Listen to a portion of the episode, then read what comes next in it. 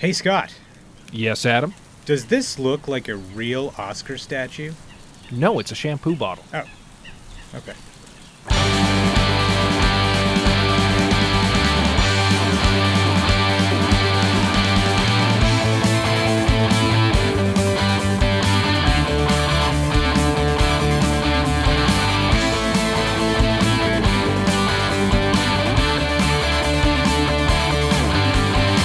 Coming to you almost live from behind the Hollywood sign. This is the Unknown Studio. I'm Scott, I'm Adam, and we are your hosts. and it's a very special time of the year, ladies and gentlemen, because It's one of my favorite times of the year, sir. yeah, it is. It is. You get very excited this time of year. Almost as excited as Christmas, really, This is Christmas too.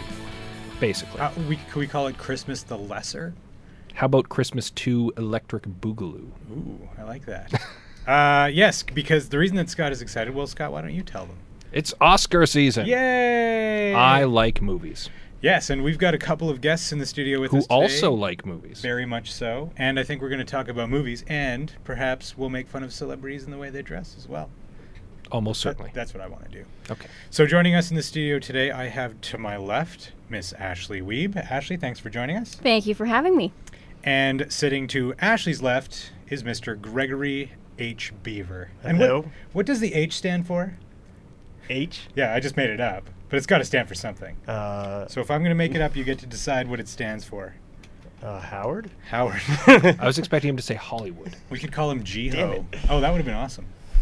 We're still, Uh, we're still going to call you G Ho. Now, before we begin, I will point out Ashley was supposed to be on our last Oscar show. A year ago, this Indeed. very day. but circumstances conspired against her being able to join us. So she was very adamant that she join us for our second Oscar show. And here she is. Not rain, nor sleet, nor snow could stop her from being here. Actually, sleep, but Sleep would have Yes. prevented her from being here, but she fortunately awoke in time to be on the show. So, uh, so what was the reason you couldn't be on last time? um, there was an issue. it was my mom's birthday, Ah, and uh, Which technically it is again today. uh, no, it's not. It was her birthday a couple weeks ago. oh. But they were going to celebrate her birthday today. Yes, and so I was at her birthday party, and I got a message from Scott going, "Where are you?" and me going, "What do you mean? Where am I?" and that's what happened. And Greg wasn't here last year because we didn't know him then.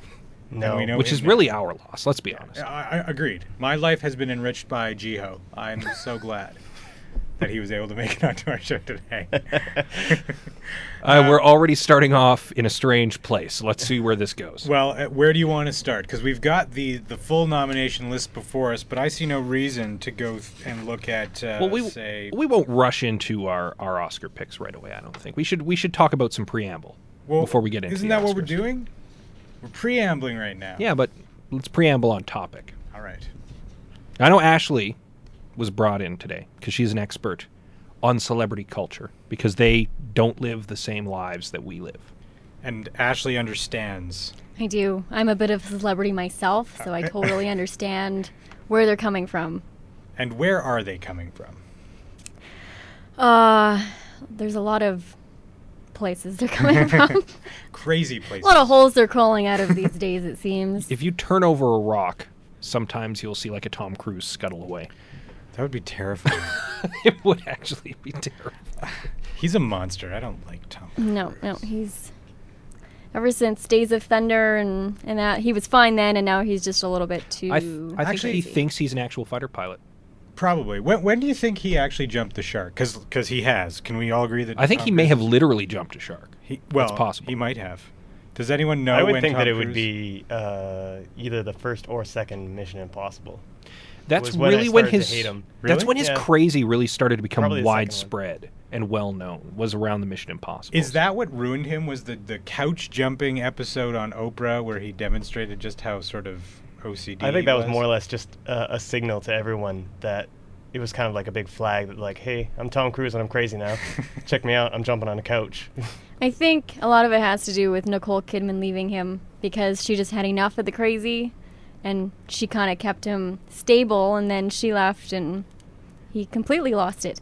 Yeah, th- I think that's fair. Although every time I see Nicole Kidman, she looks like she's coming down from something. Probably she's coming down from Tom Cruise. Maybe Still. takes years, decades, even. Uh, and he really doesn't have that, uh, let's say, grounding force in his life anymore. Because Katie Holmes is not capable of Grounding, grounding, Tom him. Cruise. Yeah. No. And every time you see her, she looks so sad and depressed and Yeah. upset. It's just like I was going to say stoned. I was Like- like not kind unlike of Nicole kind of zombie esque, not really focusing on anything. he probably keeps her on some sort of drugs to so she doesn't run away. That and- may be slander. I'm just going to point out. We're we're only speculating here. Uh, speculating in a joking manner. Please don't and, sue and their us. alien child. Have you seen her? No. Or the future Suri ruler of the world. Oh, she. Really? mm. What, what what's Well, weird she is her? Scientology Jesus, isn't she? She, well, she, she's supposedly the child of. Supposedly, Tom Cruise, Tom Cruise's genes are not what's making this girl. It was what whoever the leader of Scientology is Z- L. Ew. Ron Hubbard. implanted Katie Holmes, and and this is where Suri Cruise came from. But she, I think she's four or five. She wears high heels, and The- she carries around Starbucks coffee. It's just like, what are you? What? I is this a real thing that, that people think that she's some sort of immaculate child of Scientology? I feel like Yes. I feel like someone's playing a terrible joke on all of us right now. I really do. I really do. I, yeah, I feel his name is L. Ron Hubbard. I think somebody played a terrible joke on Katie Holmes, and that was Tom Cruise. yeah, I don't know what he did to her to get her to marry him. Probably drugged her. Well, it's like Kelly Preston, who's married to John Travolta, who is supposedly actually gay, and um, because in Scientology that's not allowed. So a lot of these men who believe in Scientology, Tom Cruise, John Travolta, have wives, just to have wives. That seems crazy to me. They have beards, if you will. Ha, wait a minute. Is this common Beautiful, knowledge? beautiful Is this- beard. is yes, this- this is totally common knowledge. Yeah. really. It's been speculated on for years. It's been speculated on for a very long time. Speaking of crawling out from under a rock, apparently that's where I've been the last. How old am I now? you just don't follow up on the celebrity culture. I don't. and I don't. talked to Ashley enough that I learned these things. Because I don't have a life. Here's a question for you about Tom Cruise. Forget about all the personal bullshit that he's got going on. Is it possible for him to reignite his career by becoming a Shatner-esque parody of himself? Because that's the only that's the only out I can see for him. I than- don't think he's capable of that. No. I think he's. I think he's just a little too crazy. I think he's kind of reached that l- level of crazy celebrity that there's no going back. I also think that he takes himself maybe a little too seriously. I mean, Tropic Thunder aside, I didn't. I think that he considers himself to be a little too serious for that. And I think his handlers want him to continue to live with that delusion. Well, I heard stories about uh, on the set of um, oh, what was H.G. Wells' movie? oh, uh, the the one with the monsters that came out of the ground. I know what you're talking about. Yeah. I watched it very recently. yeah, but I heard War I of the Worlds. War of the Worlds. There you go. Yeah, War of the Worlds. Thank you. Um, I've heard stories about on set that you know no one was allowed to look at him in the eyes and stuff like that. Uh, and he had like he had a Scientology tent set up and every everything, so he was giving supposedly giving Scientology sermons on set. I, for the first time, don't know what to say. That seems ridiculous to me. See, I, he- I s- heard something a while ago. I think they were talking about Katie Holmes. And uh, they said that the people that surround Tom Cruise keep him in this bubble and they let him believe what is his reality. They don't. I don't think he thinks he's crazy or he's wrong or he's weird and what he's doing is strange because he lives in this bubble that the people around him have created. Changing the subject without segue. uh, Ashley had some juicy celebrity gossip she wanted to drop on our show. I always have good celebrity gossip, but this time it's a little more Oscar focused. And today I was reading an article that um, could definitely change the outcome of the Oscars. What? Simply because um, the article was about the King's speech, which is about obviously the King George, who had a stutter and trying to fix it when he became king. Now, I was uh, reading this article today that there's been an email circling around to about the 6,000 Academy members that the king was anti Semitic, which in Hollywood generally they support the Jews. They're Sure. not against the Jews. And um, basically, what these 6,000 members are being told is don't vote for the king's speech because he didn't like them. And he wanted them to all stay in Germany and basically be killed. Again, Now, I'm going to also point out. declared war on Germany, though. I'm going to point out as well that well, no, uh, technically he didn't. It was Britain joined the war, but he was not technically the person that. a man won Best Supporting Actor Oscar last year for playing a Nazi. I'm just going to point that out. Okay. So, I don't think the fact that King George was anti-Semitic possibly Possibly. should affect whether or not the movie was good and whether or not Colin Firth portrayed him well. Because I doubt that the filmmakers and that Colin Firth are anti-Semitic. Well, and because the other interesting point is George became king after his brother abdicated the throne and um, basically was exiled for a little while. But it's a well known fact that Edward and his wife, uh, Wallis Simpson, were good friends with Adolf Hitler and visited Nazi Germany quite a bit. So there's a lot of anti Semitism supposedly in that part of the monarchy. Um, on the other hand, the person who produced the movie was Harvey Weinstein, who is Jewish. And uh, Colin Firth is very anti monarchy. He's British, very anti monarchy, so that might change things. All right. All that aside, who, who among you has- has seen the King's Speech? No. No. Yes. I thought it was phenomenal. Yes. I don't care if King George was a Nazi, a Nazi not a Nazi sympathizer, but a Jew hater. Uh, I think that that one is definitely worthy of being on the list, and it sucks that that something political like that might screw it all up. We should also point out that that I mean, you know, his that that king's time was it's a it's a different time, and he was probably also a huge racist too. I mean, Probably. you know, he, he probably didn't like think much of black people or Asian people or or whatever. Were there that many, though, in England in that time? I'm all I'm pretty sure. saying is like I mean he you know he probably wa- he probably wa- he probably would have been a, a racist as well as were many white people at the time. So. And to be fair, the British hate the French just as much. The British and the French used to go to war at the drop of a hat. yeah.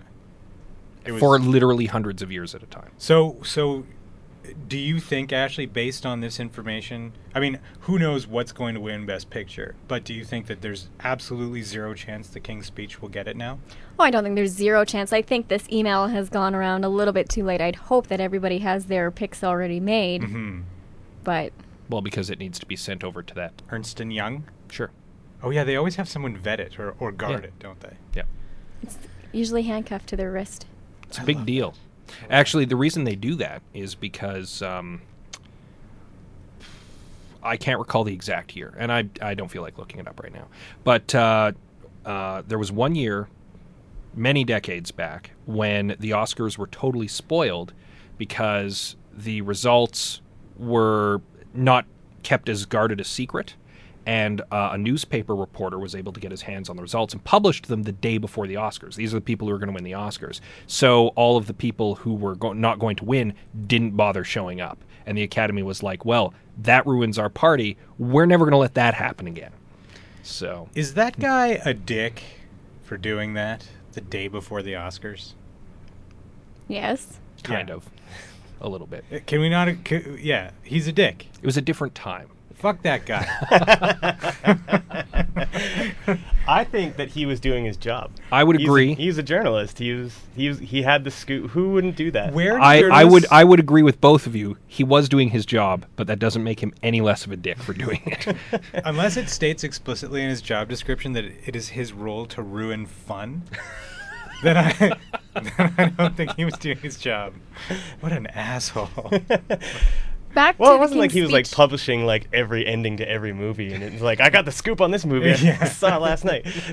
all right, all right. Back to back to the King's Speech. Oh, you were just uh, asking if I think that that's going to ruin its chances of winning. I was reading online also today that the King's Speech has the best odds ever to win Best Picture. How do they calculate those odds? I don't know. Hmm. It's a lot of people in Las Vegas, I think. Yeah, yeah. Analysts. I Load personally think that there's zero chance that the King's Speech doesn't win. You think it's going to win? I, I don't think there's any question about it. I think I mean it's already it's already it's won a BAFTA right already, and it's it's winning awards already. Uh, I think it's about the monarchs, and it's got a disability in it. That's Oscar gold right there. Well, and the, and the big question before the Oscars was uh, they figured it was going to be the two horse race between that and Social Network, which got a lot of buzz when it first came out, and fine film. But the uh, the question was whether or not a kind of a hip, young, current events movie about you know Facebook could win the Oscar against what is obvious Oscar bait in The King's Speech. Uh, with you know just a star-studded cast and a phenomenal script. Damn those people for making such a fine film that would obviously garner awards. Uh, but which one of those two could could get the edge? And uh, those people have since recanted and said, no, we said it was going to be a two-horse race, and uh, yeah, the Social Network doesn't stand a chance. So Well, we could always have another year like we had with Crash. I don't think there was anybody that was quite pleased that that movie won, but that it should not have won best uh, best picture. Yeah, I recall that being a, a bit of an issue. Um, but I hate it when people say the phrase Oscar bait. Yes, a good film, an excellently made film, an exquisite film is absolutely Oscar bait. But just because it takes place in the past, in uh, like it's a period piece, and because people have accents, the assumption is well, come on. I mean, Alien Three had accents. All right, they they all had like Australian accents and shit. And that fucking movie. And it was a period anything. piece yeah. set in For- the future. In the future, yeah. so so don't tell me, don't tell me Oscar bait. And I think there was a person with a mental disability in that film as well. yes, he had a, an IQ of 85 or something. Like There you go. So it had all of the classic tropes that you need to win an Oscar. David Fincher. And was it won exactly nothing, I believe, uh, because might it, was a terrible effects. movie. In fact, actually, the special effects in that movie were, were shitty. yeah, it was not a good. No. It, not even not a good Alien movie. It was not a good movie. Yeah, no. no. Sorry, digressions are. No, that's fine. I was thinking I was reading an article about the uh, um, movies that never should have won Oscars, and Rocky came up, and that accents set in the past, Yeah. mental disabilities. I think. totally. You're exactly right. Well, now we know who Greg thinks is going to win Best Motion Picture. I'm not sure. I mean, I've seen three of them. I, I have no clue, really. If, I think if I was going to pick a movie that that hit me the most emotionally, it would be Toy Story 3. Really? I think so. Like I cried like a baby in that movie. Now here's the surprising thing: Toy Story three is probably the the odds-on favorite to win Best Animated Feature. It's a Pixar movie, and they win generally, so that's that's already there. It's the only one of the three nominees in that category that was also nominated for Best Picture, which sets it arguably above the other two. Sorry, guys, but. Here's the surprising thing. The Annie Awards were just a few weeks ago. Those are the big animation awards.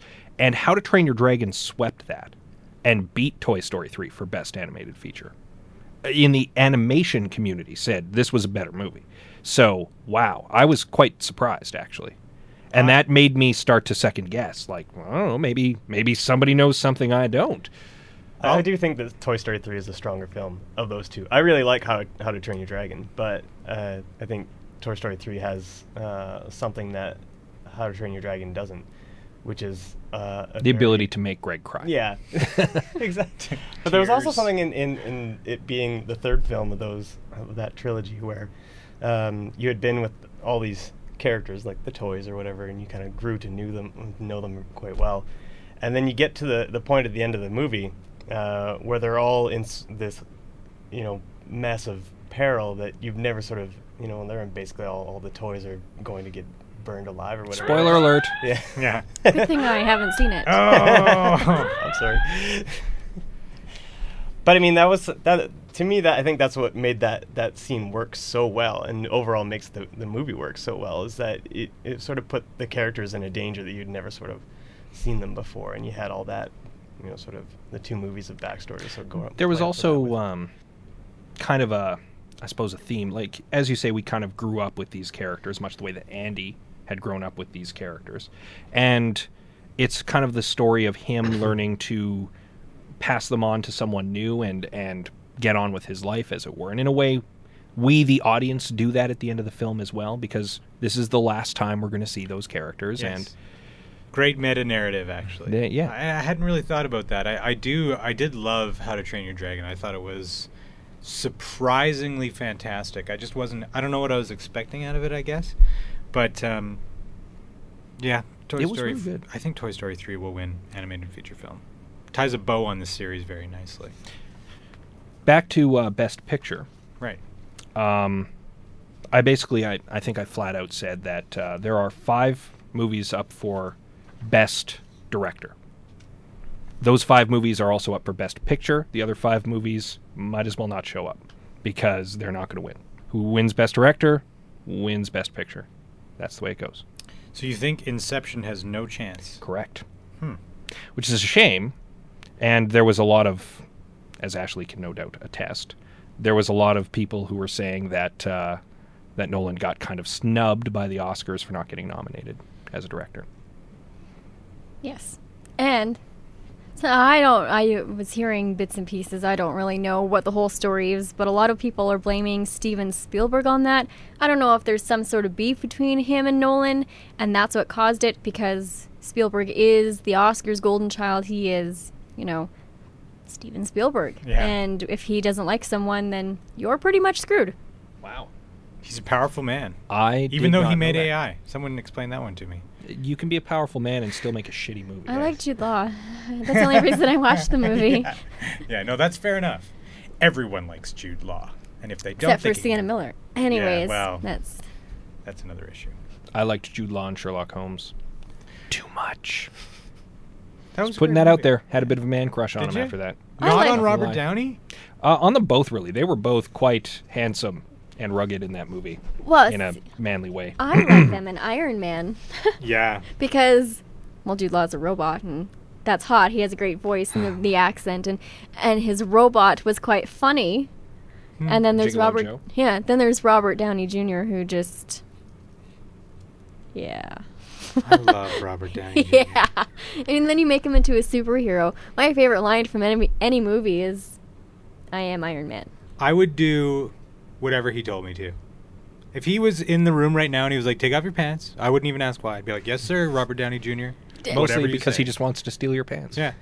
But the, he was. But wait, great you're at- not wearing it either, are you? He was great at the Golden Globes with his Oh, yeah. little intro, intro there, talking about all the the best actress nominees. Yeah. and- It's yeah. funny how they got him to play s- Tony Stark because he's Tony Stark. Basically. Like, he was the ideal uh, actor for that role. He's aware of his past and he's not ashamed of Yeah. it. He's a really. playboy, just like Tony Stark. It, like he's moved beyond it, but he's like, I'm not going to hide the fact that I did all this crap. Yeah. Yeah. Do you think the same thing will happen to Charlie Sheen? Do you I, that he'll- I hope so, because otherwise he will die. I don't know. One no. and a half man is what the show will have to be called. oh no, too soon. No, he won't. He's he's shitty, isn't he? He really peaked in the 80s there. Oh, you know what? And Whereas I really like Robert him Downey the 80s. Jr. has quite. Yeah. He's maintained his status in fact, throughout. I would argue Robert Downey Jr. is better now than he ever has been. Agreed. I would say that he has hit his stride. And I'm not saying that he's peaked, but I'm saying that he is as good now or better than he ever has been. He had a he had a career renaissance in a way. It feels like that anyway. Yeah. In a in a way th- that John Travolta nearly did when Pulp Fiction came out. Yeah. You know.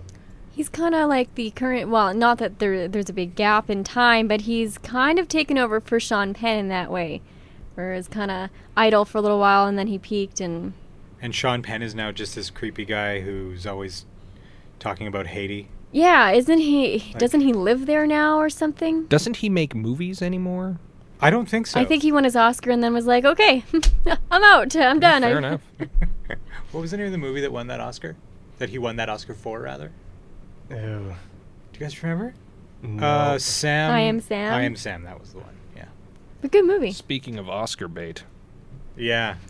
yeah. Exactly. Greg, you, you're a wizard, man. you just know this shit, and I don't because I don't. It's weird. I thought Edmontonians watched more movies per capita than any other Canadian city. because it's cold, Yeah. so you stay in and watch them. Back on topic. Right. yes, sir. Jiho, as you called him, Jiho. Yeah. Yeah. Yeah. uh, That's gonna says, stick, man. When- says the uh, the King's Speech is going to win the Academy Award for Best Picture. Okay. I've already said that uh, of the 10 pictures that have been nominated, the only ones worth considering are Black Swan, The Fighter, The King's Speech, The Social Network, and True Grit. Yeah. Because they are also up for directing awards. I also think that it's going to be The King's Speech, hands down. I don't think that it has any competition. I I think it for some reason, for no reason other than my own stupid intuition, I think it's between The King's Speech and Black Swan. Really? Yeah, I'm Black gonna- Swan could be the dark horse, as yeah. I'm going to throw that out there. Um, a couple of people I was hanging out with this weekend mentioned that they'd seen it and that it was a very dark film, but that it was very fantastic. And he, they even said it was a challenge to watch, but that it deserved to win. I don't know if Hollywood is ready for that. I don't know if they have been in the past ready for such films, but I hope it's The King's Speech. I think Black Swan could win it. I, on my sheet, which I filled at 3 a.m. this morning, so uh, I actually checked the box for Black Swan. really? Yes. And you've not seen? I haven't you seen have it. Not seen no, it. but just knowing what it's about and hearing so many things about it, I think it could be a surprise. Hmm. I think a lot of people were also surprised last year when the Hurt Locker won. That's Fe- true. Female director winning and all that, you know, Yeah. it was a surprise. I think maybe we could be surprised again. The Hurt Locker, however, did win uh, the Directors Guild Award. And the Directors Guild Award is considered the barometer for the Oscars because whatever wins the Directors Guild Award tends to win at the Oscars. And it was considered surprising last year because Avatar was the clear front runner, and then Hurt Locker won at the Directors Guild, and that made everybody go, "What's going to happen at the Oscars?" And sure enough, Hurt Locker won. Hmm. So, and I, I will point out King's Speech won the Directors Guild Award this year. So. I cannot understand at all why Avatar was in uh, up for Best Picture. I'm glad I'm not the only one. Because that, I mean, uh, yes, it was a good film, but uh, in the sense that like an action movie is a good film, and not in the, sense, that, it's Die it's- Hard was a good film. Yes, exactly. I mean, it wasn't you know it wasn't really all that uh, thought provoking or anything like that. It had it had you know very common themes that we have seen time and again. And, you know, it kind of beat you over the head with environmental themes.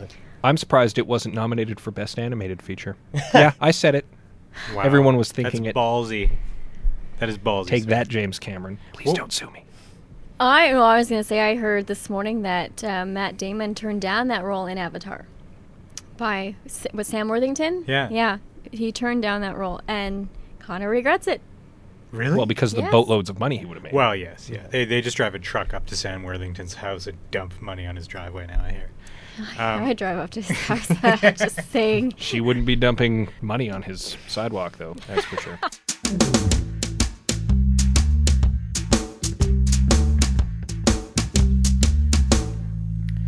When Scott and I first conceived of the Unknown Studio, it was with a mind to tell the stories in Edmonton that weren't already being told by mainstream media or community newspapers. And we really thought we were onto something, you know, totally original. And I guess we were sort of original in a sense. But recently, Vue Weekly editor Samantha Power put me on to Edmonton Story Slam.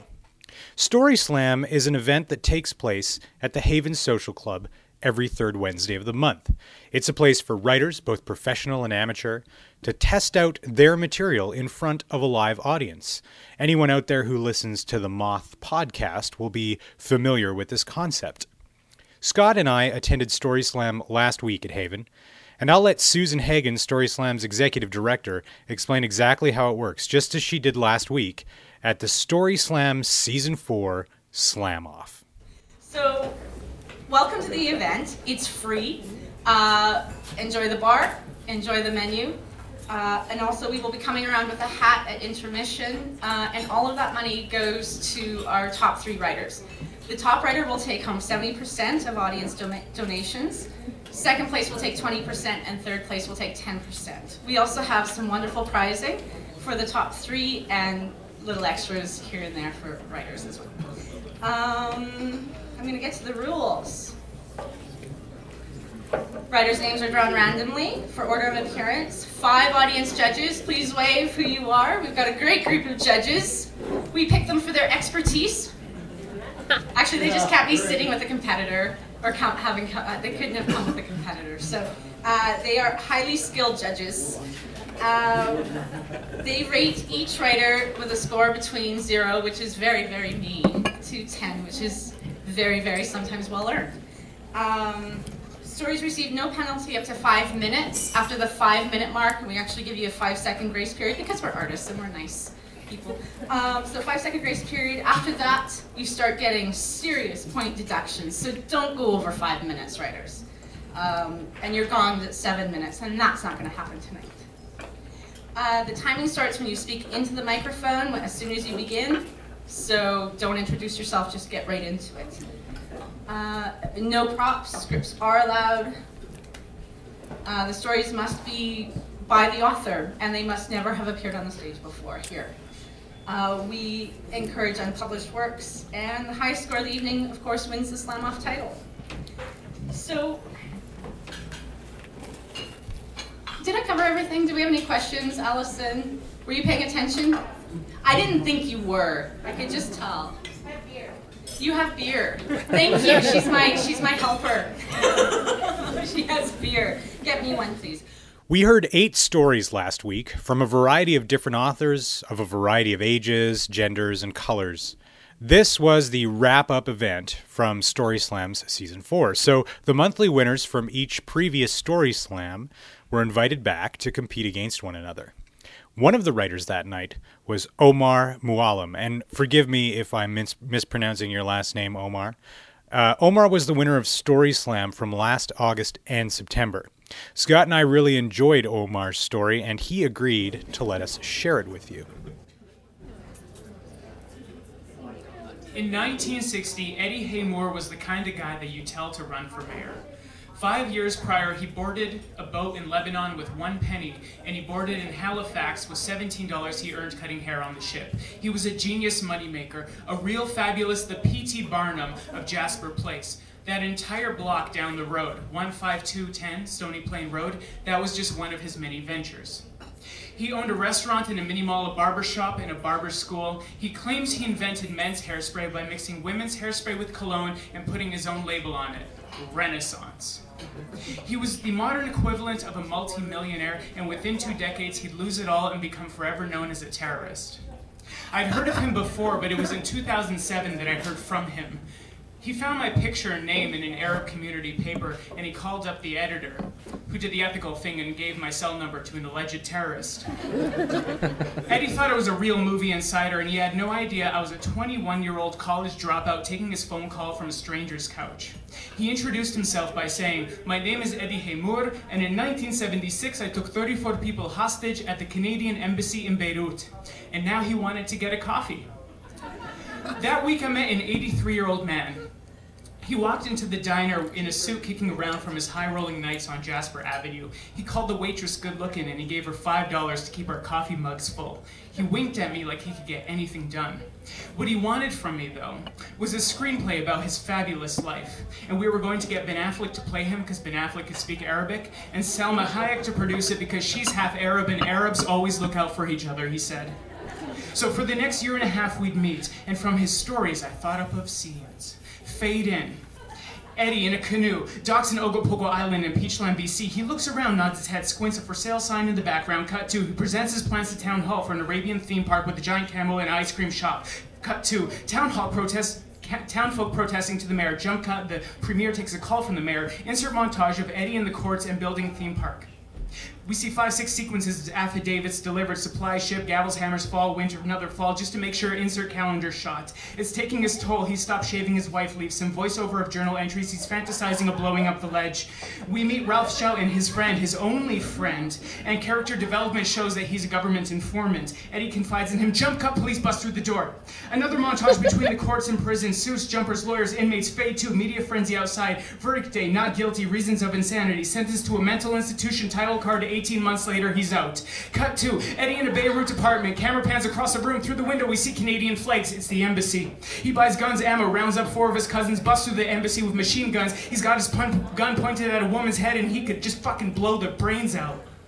Cameras, armies, tanks, the police, the PLO. He's on the phone, makes demands, amnesty, and apology from the head of state, not the prime minister, the queen.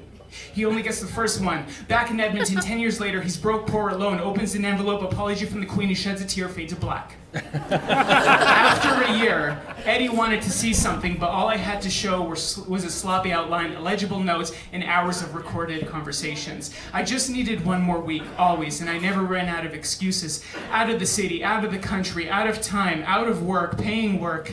I even lied to myself, reasoning my laziness because I couldn't work with him dictating what scenes would be, what the title would be, and who would be in it. Because if Ben Affleck was in my movie, I was gonna take the fucking embassy hostage.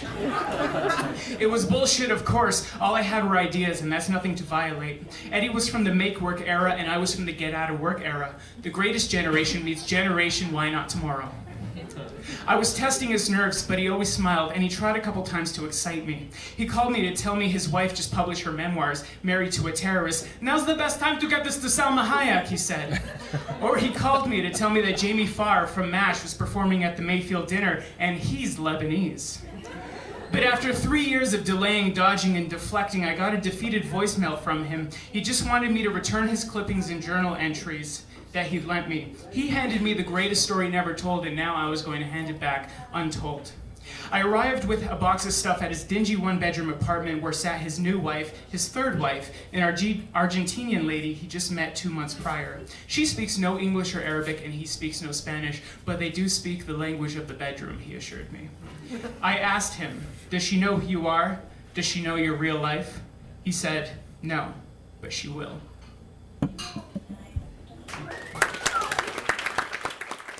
During the intermission, I caught up with Story Slam's executive director, Susan Hagen, to find out more about the genesis and history of this monthly Edmonton event. Well, uh, we kicked up in February 2006, so tonight is actually our five year anniversary. And uh, we are thrilled with the turnout for season four. Uh, we have more than, our, our seasons are more than a year long, that's why we're five years. Uh, and this is season four. The writing tonight has just been incredible. We gather every month on the third Wednesday of every month. We are open to anyone coming up and telling a five minute story. We're a fun, competitive environment. Uh, so we have five random audience judges uh, score the art uh, with a hard, cold number. And it, that combination, it might seem intimidating, but it actually makes literature more accessible and fun. And so, and the winner walks out with cash. So, you know, anywhere from 100 to 400 bucks. Wow, that's really incredible. Now, you you're, you're referring to the performers tonight as writers because that's what they do. They write their bits first, and then they come up and speak them. But uh, what kind of backgrounds do all these people come from? everything. I mean, we've had uh, professional writers with a distinguished history, and we've had uh, carpenters and housewives and mechanics. And it's that kind of a stage, and anybody can tell a story. You don't have to be that great with a pen if you're really great with your mouth. I didn't mean that to sound dirty, but uh, it's um, you you you can have a talent for telling stories and and some people get up and just ad lib and some people really craft it and the beauty of five minutes is that it forces you to edit it gets it rips away all of the extraneous boring parts of your story so you're left with the whole nut of it and what i love is when writers tell me that they take uh, what they've done here and they've turned it into a book or a play or something like that Wow, so people really uh, get to hone their craft here. That's great. Now, you guys have been around for five years. How did this whole thing get started? What was the inspiration for it? And uh, yeah, tell me about that. Sure. Well, I guess I started it. Um, I had been out in Vancouver for a few years, and I was really involved in the open mic scene out there. And uh, they, their group was called Bolts of Fiction, and they just had a nice civilized literary evening where you know six, half a dozen people would sign up and tell their really long, boring stories, and it was fun. It was so fabulous. But you know, the the uh, person who who took care of that event, that group, uh, Johnny Frem, he w- had been going to poetry slams, and he just went, you know, let's make this more lively. Let's do a story slam. And Vancouver is actually the second story slam in the world. It actually originated in New York, uh, The Moth, and they have podcasts, and uh, they, they began it there probably about a decade ago. And the Vancouver timeline was about six or seven years. No, it must be eight now because we're at five. Well, I moved back to Edmonton and they helped me get going here, and my group of writer friends all said, "Yeah, let's do it. That's exciting." So that's that's how it went. And here you are. That's great.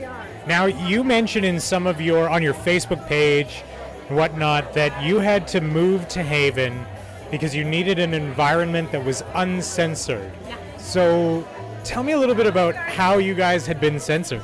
Okay. Uh, last uh, St. Patrick's Day, uh, we had a wonderful crowd. We were formerly at a, a, a cafe, and some of the patrons complained because of the material. And that didn't sit right with us, and, and the cafe owner wanted us to tone it down. And we went, we can't do that. Um, and it was hard. It was a hard, tough moment in our lives. It was a bit of a crisis because that was we had to imagine it being somewhere else. And we did. We went, no, you know what? This is bigger than where. This is, and we need this boost because I think we were being too careful. And we needed to have the most radical, wonderful life. Nobody could be afraid. Nobody should be afraid to say fuck or they or tell about their dirty parts. They just have to let it all out. And that's what we can do here. Well, that's awesome. Now, where do you see Story Slam in, say, another five years? Oh no, I, I'm so tired. Uh, oh, Someone else can manage it, right? well, in another five years, I, I hope it is an Edmonton institution. We have created a nonprofit organization, um, and we are getting funding. Um, uh, last year, we were successful through the uh, Edmonton Arts Council in getting a grant, and we've got applications in again. So I see it growing. I see being able to do um, more promotions and have every event this packed. I mean, that's where to go from here, is to, to build audience. We get writers here like crazy. And now to, to have every event like this would be fantastic. And have you thought about, or are you currently doing, like moth style recordings, something that you could publish later on? No, and we haven't had the funding to do things like that. So there are plenty of ways that we can expand. And yeah, we would love to do podcasts. We would love to be able to just, you know, you can do so much with it. And, and with a little bit of, we can. yeah, Well, that's what that Story Slam needs cash. In order to be able to do stuff like that, I think maybe you and I should talk offline about how we can help you record these because I think they're great. And thank you so much for having us. okay, well, thank you so much. All right, Susan, good luck with the rest of Story Slam. Now, sadly, Omar did not win the slam off this season. That honor went to a woman named Margaret McPherson, who told a fantastic story about marriage and the wonderful differences that make her relationship with her engineer husband work so well. You can hear all kinds of stories from a variety of different Edmontonians coming from a range of different experiences, and I really recommend you go. The next Story Slam takes place at the Haven Social Club on Wednesday, March 16th at 15120 Stony Plain Road. Hope to see you there.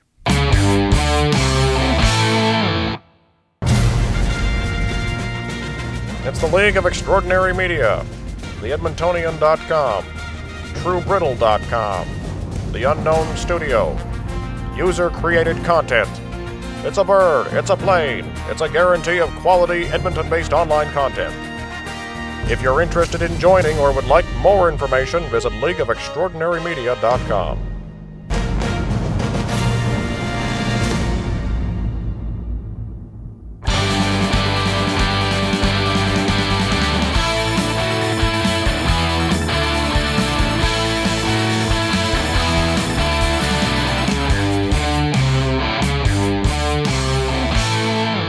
talk about some actors. Sure. Alrighty. Everybody's flipping their page over because Adam printed off a handy sorry. cheat sheet. Except Ashley. Ashley has the official Oscar ballot. I do. And I'm looking at our website where I made my picks earlier this month. Here is a question for you guys. Do you know if there are a set of criteria that these films have to hit to get nominated? Or is it just voting? Is it all just voting? I think it's just voting. And then obviously for uh, supporting actor, actor, it's screen time.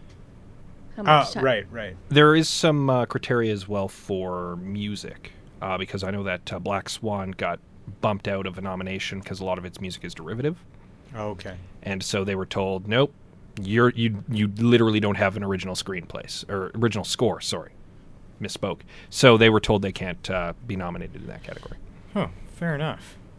Well, on that note, um, I my hope is that uh, for every person nominated in one of these categories for the King's Speech, that they win. Um, because I think um, Helena Bonham Carter did a great job. Um, she was the thing that I liked about the King's Speech actually was that it was funny. that it was a it was a serious film in so many ways, but it was so hilariously British at the same time. There was some there was a very dry humor quality about it. She played the character so well and was able to you know when when you know the woman is is fucking insane in real life and she can be completely lucid in this role, this very sort of proper woman, I think she did a phenomenal job. So, for sure, actress in a supporting role, I want Tim Burton's wife to win it.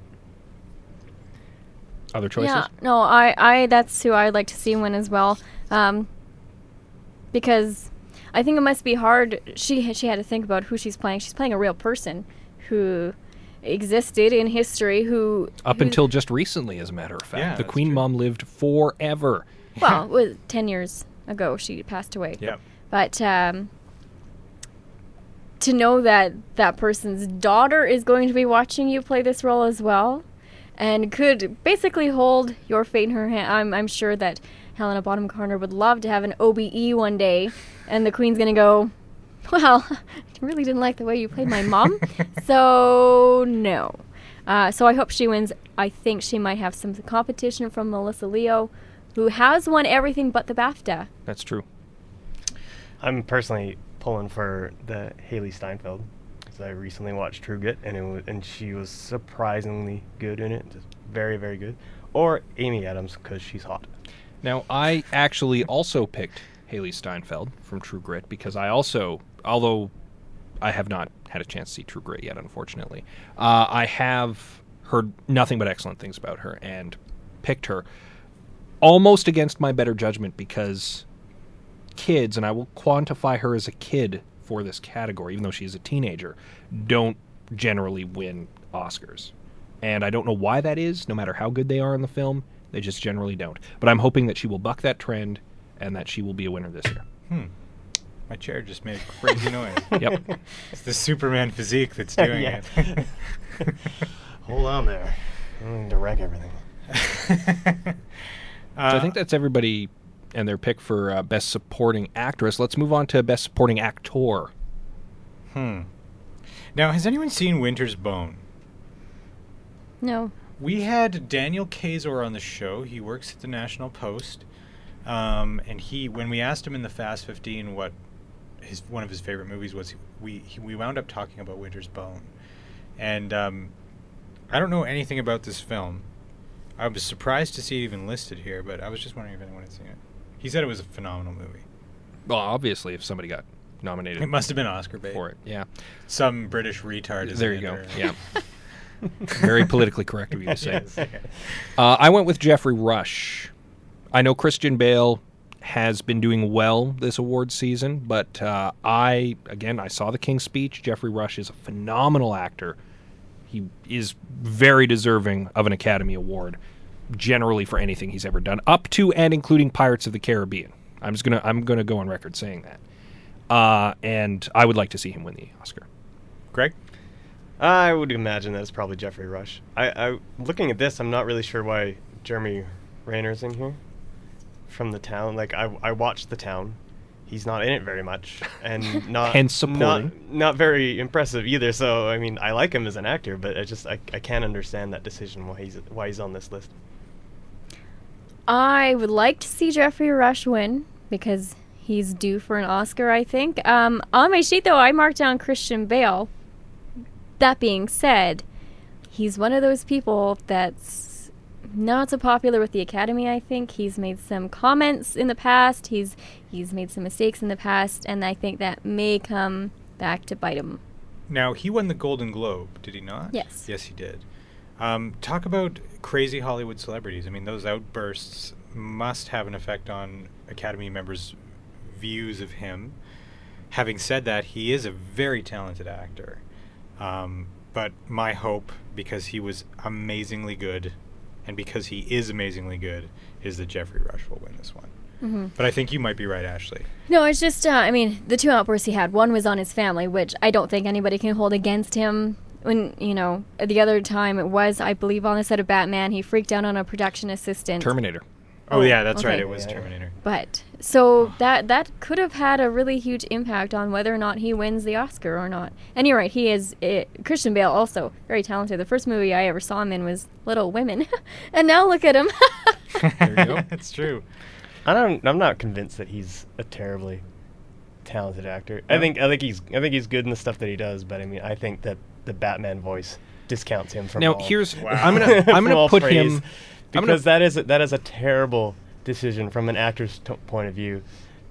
To, To, I- ta- to sound like that, Yeah. I'm willing no, to it's kind of awful. clump him in in the Keanu Reeves category, and this is based on a conversation I had with someone just recently, and they made a, a fairly convincing argument that Keanu Reeves is actually a good actor with just an incredibly narrow range. There's like two things that he can do, but he does them very well.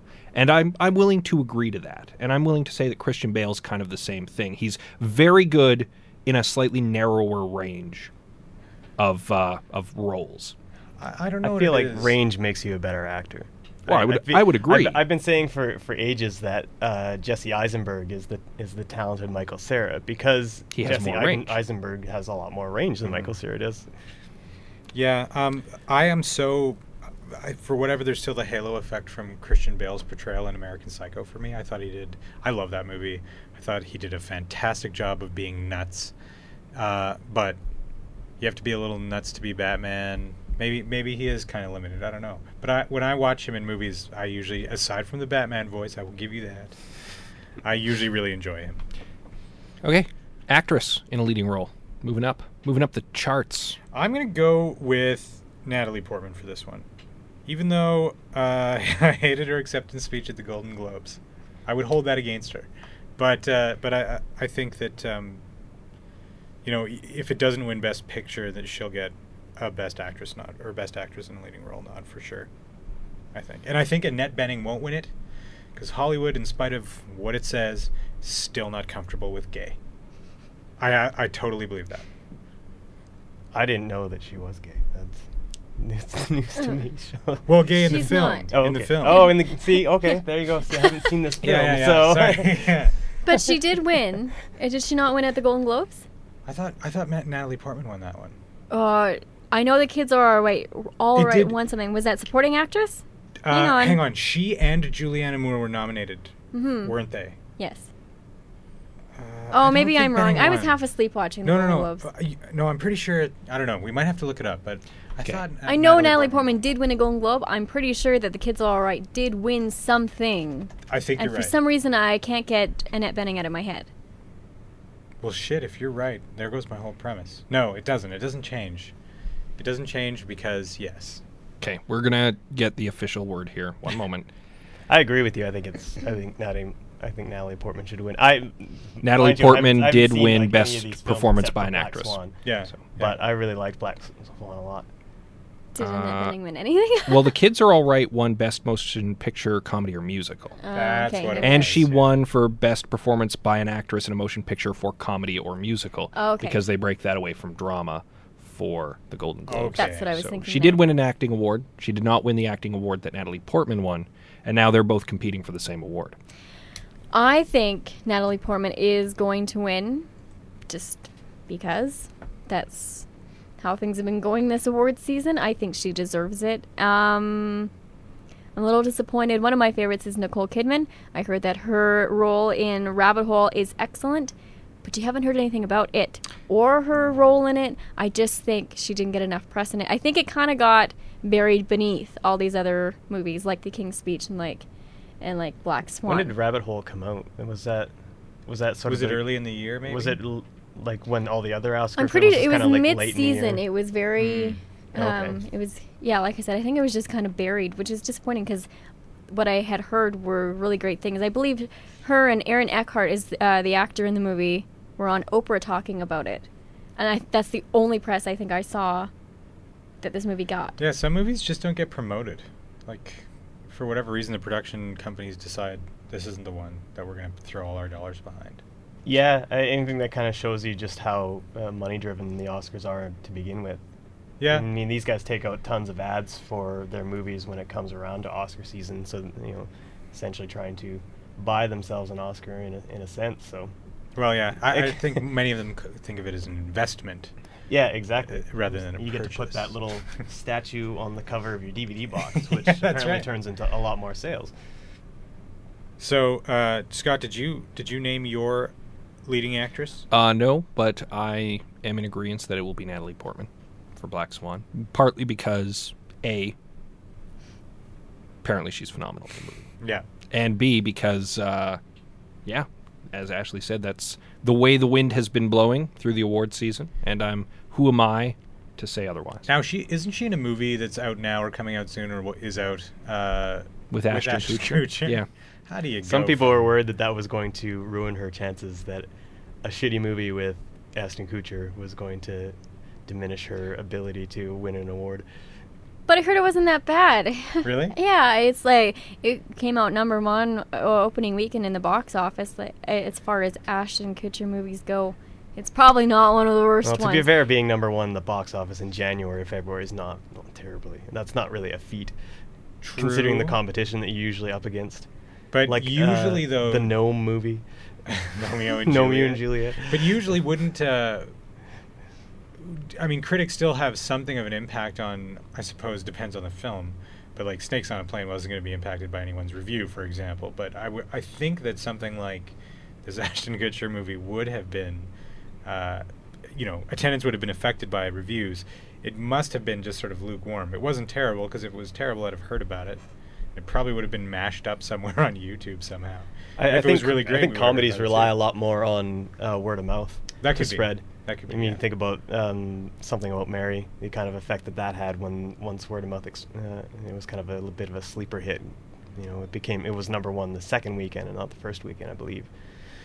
So I mean, if it if and, and that's a co- it's a comedy, right? I assume. Yeah. It, so it's you know if it. Uh, I I, don't think it matters too much about the reviews as long as people, you know, spread the word that it's funny. Which I, I suppose so. Well, I don't think she'll be winning any Oscars for it. Ashton might. They give an Oscar away for most obnoxious celebrity? And on that note, performance by an actor in a leading role. Not.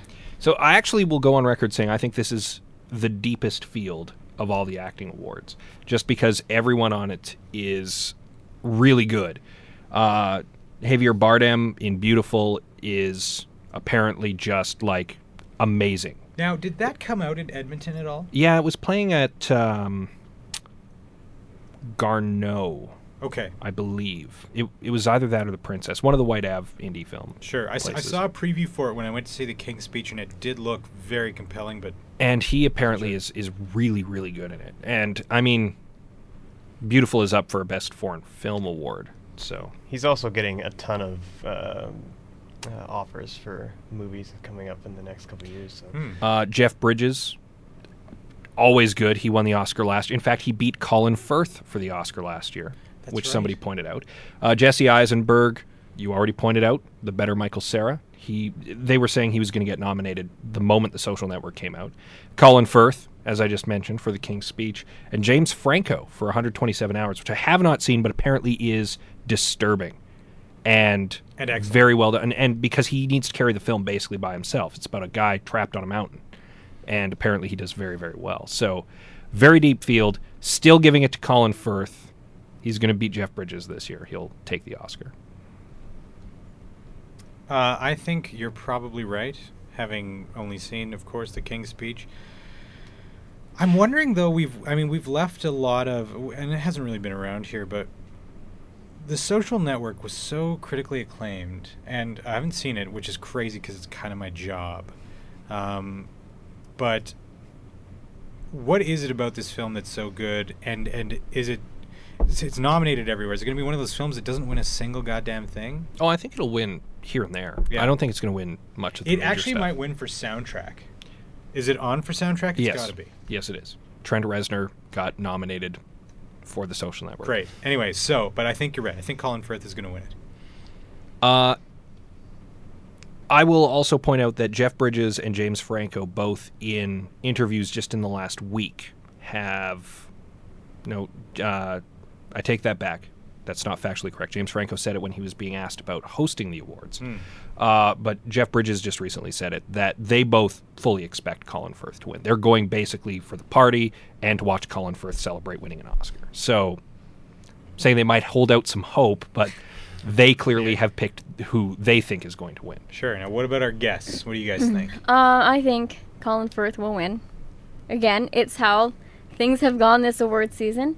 Um, I think Jeff Bridges won't win simply because if you look uh, at the role that he played last year to win compared with True Grit, Mhm. not not quite on the same level, not quite the same type of He movie. was playing the Duke in True Grit. Yeah. How can you go wrong? Um, with Javier Bardem, he's won an Oscar in the past.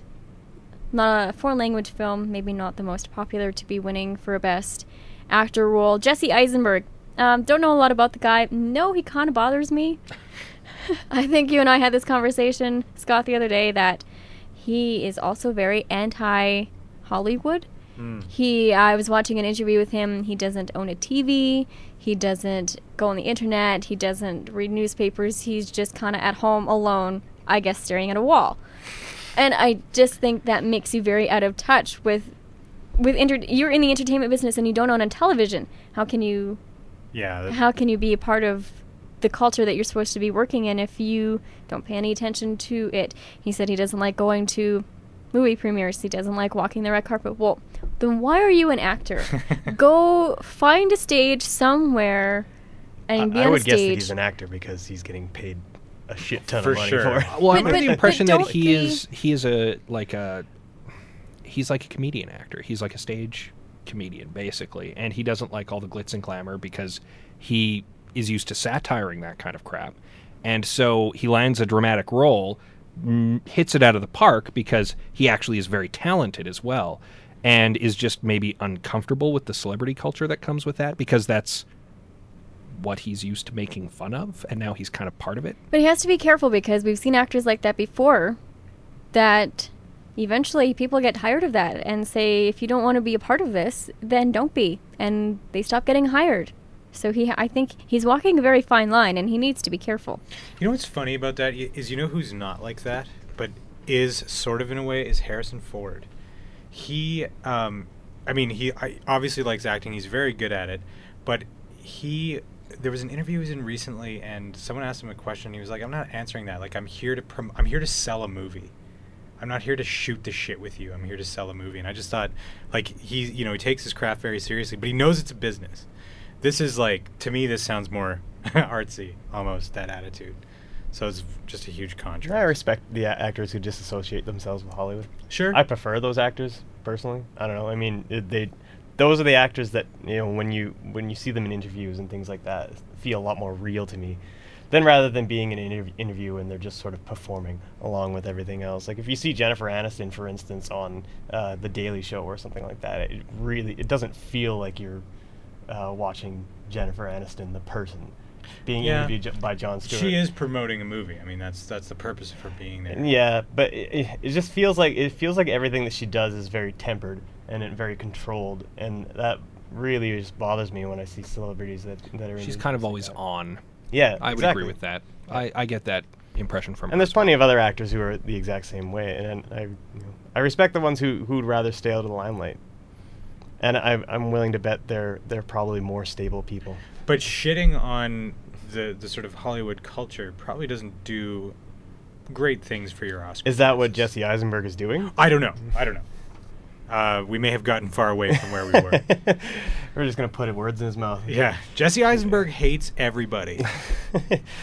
He hates you for liking his movies. yeah, how dare you? That is Now, also possibly slander. Have you sue actually told us? Did I miss you saying who you thought was going to win? I'm just gonna go with Jesse Eisenberg. I don't think he'll win, but I'm, that's the only name I'm gonna utter because that's who I want to win. Fair enough. Now, what about uh, we? I'm I'm gonna before Go you move on. Just I'm gonna point out. James Franco is up for an Oscar. He's up for Best Actor in a Leading Role. He's also hosting the show, and that's at least rare. I don't know if that's ever actually happened before. What do you think that's going to? Pl- How do you think that's going to play out when he inevitably does not, in fact, win? I think he'll be funny about it. I think he a will funny be too. I, I mean, I'm expecting that as well. But I'm just, I would hope that he throws a huge tantrum. I, I actually hope he also throws a huge Yeah. tantrum, but obviously facetious. Because then, because then I would actually watch something on the Oscars. Because I got to tell you right now, I'm not watching the Oscars at Yeah, all. he, he should for sure cop an attitude. Yeah. But I'd like to see him actually become upset. Not not fake upset, but just actually yeah. totally lose his cool. A little Schadenfreude as I sit there on my couch watching him just lose it, Christian Bale style. That's what I'm looking for. That's what I'm hoping for. Is that fair? He like sits in the middle of the stage and refuses to move. Just no, his I'm just. Yeah. I'm. You know what? No, I'm not gonna. I'm not gonna go on. You can bring me out an Oscar, or I'm just gonna sit here and the show is gonna stop. This one's filled with chocolate. you know what? There's there's an art direction statue still back there. Just give that to me. I'll be happy. yeah, I think I'd rather take home one of those huge ones than the little one.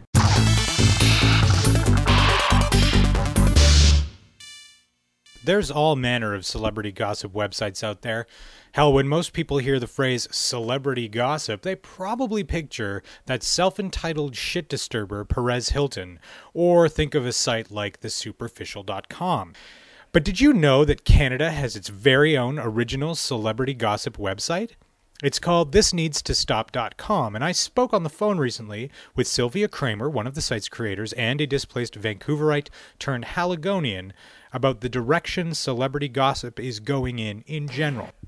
She told me this needs to stop aims to take a lot of the negativity out of your typical celebrity gossip website. Here's my interview with Sylvia from thisneedstostop.com.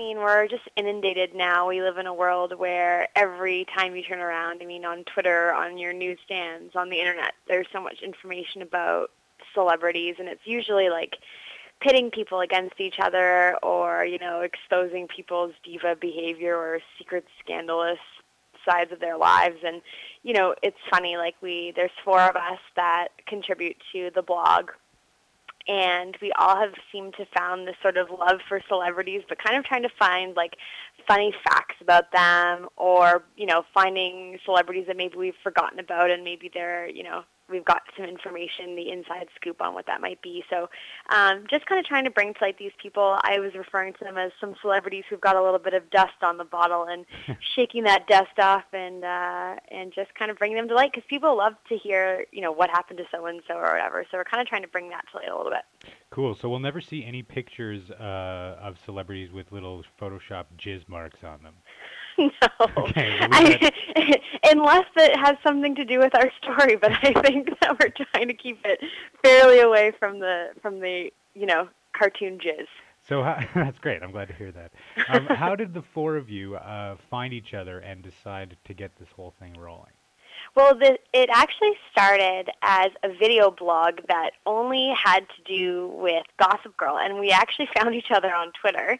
Um, two of us, we all actually knew each other somehow, but not all in person. So Yeah. we all kind of had linked together, and through Twitter, it seemed like every Tuesday, the same group of us were commenting on Gossip Girl and having these conversations. And I had only met um, one of the four of us in person at that point and kind of as a joke, we were like, we should get together and record this. This could be kind of funny.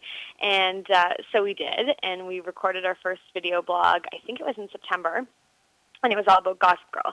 The more we started hanging out with each other, we realized that we had a lot to, a lot in common, I guess, but also a lot to share in terms of our ridiculous banter that would kind of go on off the camera Yeah. so we try we thought we'd try and kind of bring that to light a little bit.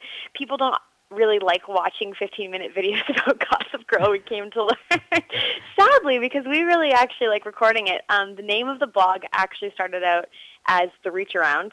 Um, also not, you know, a particularly family friendly name, which Amy and I actually didn't even realize. We thought it was just a funny word, and then we both went home and asked her. We were like, "Oh yeah, we started this blog and we called it the Reach Around," and like our significant others were both like, "What?" Yeah. I mean, I tried to look it up on Google and I got some pretty interesting search results from it. So Yeah. Yeah. Now. So I mean, is it we're actually- innocent. Sorry. Go ahead. No, I was going to say we're innocent enough people, but we we were too naive on the initial naming of the blog. I guess. So is it something that people can find on iTunes or something like that? Are you doing it anymore? The reach around? Um, we we're still doing it. You're still We- doing the reach around. We're still doing the reach around, and we've kept the name for the video blogs as the reach around because we just think it's really funny. But the name of the vlog itself is now this needs to stop. Um, you can find the posts actually once in a while. We're not doing them as frequently, mostly because the um, episodes of Gossip Girl have been a little bit more sporadic, Sure. and that was part of the reason too that we started we started reaching out because we were there was like a six week break or something over Christmas, and we were like we don't really want this sitting for six weeks, and and we all kind of really enjoy hanging out with each other and doing stuff together, so we took it out of just the video blog into um, posts and stuff as well too. So you can find video entries once every two weeks, I guess. You'll see one on, so there should be one up in the next couple of days from our last week's episode Okay. and uh, it's just more for our personal pleasure than anyone else's now. Fair enough. Now, do you the, all four of you live in Halifax? We do. We're all from different parts of the country, Mm-hmm. but have all kind of come together here. So I'm originally from BC, Amy's from New Brunswick, Sarah's from PEI, and Joel's from Nova Scotia originally. So we're all kind of taking our um, experiences and brushes with fame and all that kind of stuff from our previous lives and bringing them together here. Um, I was really lucky. I guess this all kind of fueled for me when I was living in Vancouver. Um, we were living right downtown, and you know, Vancouver is you know Hollywood, Canada, yeah. Canada, some way. basically. Yeah, so I mean, there was constantly celebrities walking around, and I have a celebrity magnet up my butt, so I've got like way more encounters than I w- can even remember sometimes. But uh, it's kind of fueled that too. Like running into these people in real life gives you kind of more of a look into who they actually are, and Yeah. they're always claiming that they're like everybody else, but they're not. And we kind of just want to bring to light. I guess part of the humanity of them, but also the part of them that makes them famous and why we actually find them interesting. Sure. Um, what sort of brushes with celebrity have you had that have been most memorable that either made you think, yeah, this person is totally normal, or no, you are clearly existing on a different plane than everybody else? well, I would say my most recognized celebrity encounter was with Robert Pattinson from Twilight. Okay. They filmed the Twilight series in Vancouver, and where I used to live, there was a Starbucks underneath uh, in the first floor of my building, and it was Easter Sunday, and I went downstairs to grab a coffee, and it was just me and my like barista that you you get to know because you live in the building or whatever, and um, it w- I saw him kind of walk around the corner and he came in and he was like this teeny tiny little person, really nice and really friendly, but like small. I'm only five foot four and he was probably shorter than I was. Really? And, he, uh, looks, he yeah. looks tall in everything. No, he's tiny. Like I was surprised, and he even had like a big coat on. It was raining and and stuff, and he was really small. Like I was shocked. Hmm. And so anyway, he was probably my most notable one. I've heard a lot of people had encounters with him in more public settings where he was just completely like turning around in elevators to face the wall and stuff. But like when I, it was just me and him, I didn't try and talk to him. I've never even seen Twilight to be perfectly honest with you. I knew who he was obviously because I get my daily dose of uh, pop goss- gossip, of course, but Yeah. um, really like down to earth. And I think like it was just an instance where I didn't freak out, and so he chose to operate on the same uh, level. But I think my personal most favorite celebrity encounter was with James Van Der Beek at the grocery store one day Cool. and uh, I was getting I was in the frozen pizza aisle and I caught him out of the corner of my eye and I still don't know how my brain registered so quickly that it was him because it was like a glimpse of James Van Der Beek walking past me You past love me. celebrities. I love them. It's like my brain just knew. And then the girl at the counter started singing the theme song to Dawson's Creek, and it was just the funniest thing.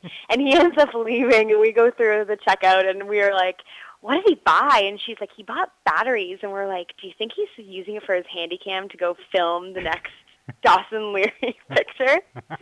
and uh, it was really funny. Like he wa he was so down to earth, just buying groceries. I used to actually run into a lot of people at the grocery store there because it was next door to a hotel where a lot of celebrities would stay. Okay. So I had a lot of encounters at that particular grocery store. I haven't had anyone that I've run into that I've thought was like out of this world crazy. Like most of the most of my encounters have been fairly normal, I would say. Yes, you've never run into Tom Cruise, who is. No, and I wish I would have. He's actually filming in Vancouver right now. I just saw that they're at Science World. I'm like, I should have been there. yeah. But uh no, like everyone has so far come across as relatively sane. I think so. That's been, I guess, not particularly fascinating. Oh, I mean, it, it's still unusual to have run into celebrities like that. I mean, I think I once saw Kenny Rogers in a elevator in Montreal, and that's the extent of, of my celebrity encounters. That's a, not a bad one though. I don't, but I don't think I said two words to the guy. What, what am I going to say? Hey, hey, you really do got to know when to hold him, don't you? so, well, then you could have said you said that to Kenny Rogers. yeah, I guess so. That would have been a great story. So Yeah. why why name the blog "This Needs to Stop"? Um, well, Joel, who's our token male of the group, who started in Gossip Girl because he didn't know what Gossip Girl was, and we thought it would be funny to include him. Um, he also does all of our editing for our videos and stuff. He actually had This Needs to Stop as a domain that he'd registered a while ago that he ne- never ended up really using. And we just kind of thought it was funny, like, what needs to stop necessarily, like, the way that you're treating celebrities or the way you're reporting on them, I guess, in a way, or is it just like things in general, you know, like celebrity trends that need to stop, like crazy outfits, like wearing your underwear over your tights and stuff, or whatever, you know what I mean? So that does we kind of, yeah, it does need to stop. There's a lot of things to do too, and I mean, in our this needs to stop, we have a kind of a section about this things that need to stop. It's not always celebrity related, like we do. Uh, we have an article on sidewalk hogs, for example, and and it's a post with you know pictures describing sidewalk hogs, like mostly just things in general that need to stop. But to be perfectly honest, we kind of just thought it was a funny name, and we needed something that was um, for us would fill the void of the reach around, and we felt that this needs to stop. Did a did a sufficient job of doing that for us. Filling the void of the reach around. These, these are, you know, this is really a conversation I didn't feel like I'd be having uh, with you, but uh, but still most gratifying that, that we are talking about these things. Where uh, where are you guys hoping to take the blog? Are, are you do you have any plans for additional content styles or anything like that, or are you just going to keep on doing what you do? Well, you know, we've been really lucky. Like, we've got a couple of contributors, or not contributors, but I guess people that we're in touch with who are in the business who have been really awesome at connecting us with other celebrities or people who were celebrities and we're going to dust their dust off their bottles, I guess. Um, so we're, I'm, I've got some things lined up in terms of interviews with a couple of celebrities that we'd like to tell people where they've been.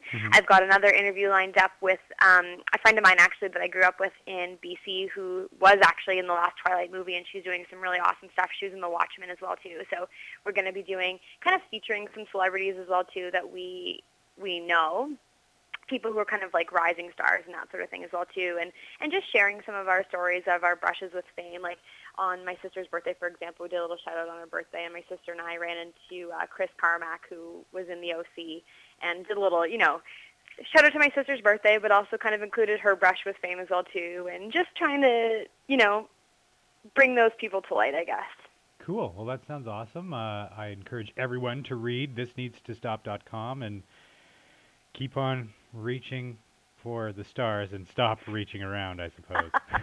Thank you. And I mean, we welcome people to leave comments if there's if there's a celebrity that you are dying to know what happens. Like we did a feature on Jonathan Taylor Thomas a little while ago, and I had a little bit in, bit of inside dirt into where Jonathan Taylor Thomas was, for example. So us, you know, girls who were reading the teen beats and having his picture on our walls, like we need to know that kind of stuff, you know. So if there's a celebrity that you're dying to get a the update on, let us know, and we'll do our best to track them down. awesome. Well, thanks for talking to us, Sylvia.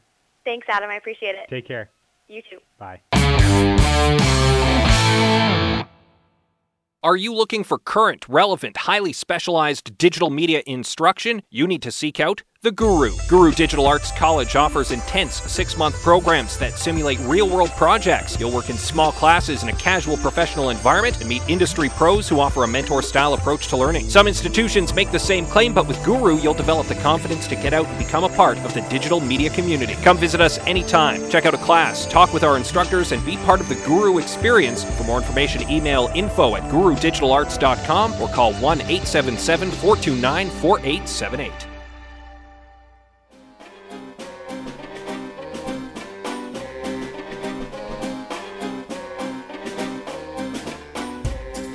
In It to Win It, a story written and produced by Scott Lilwall.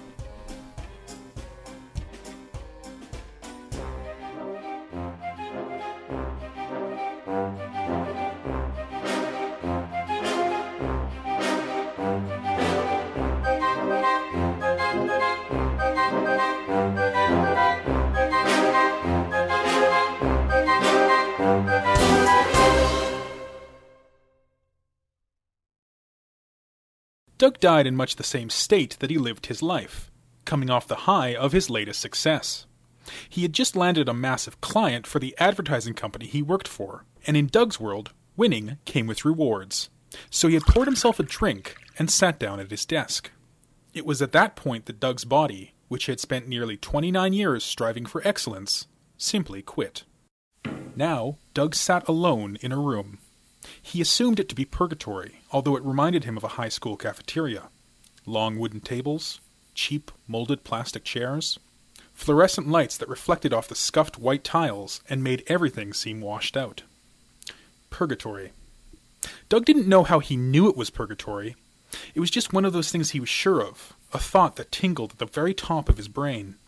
The same way you know the person in the supermarket express line in front of you has more than 12 items. You don't need to count. You just know.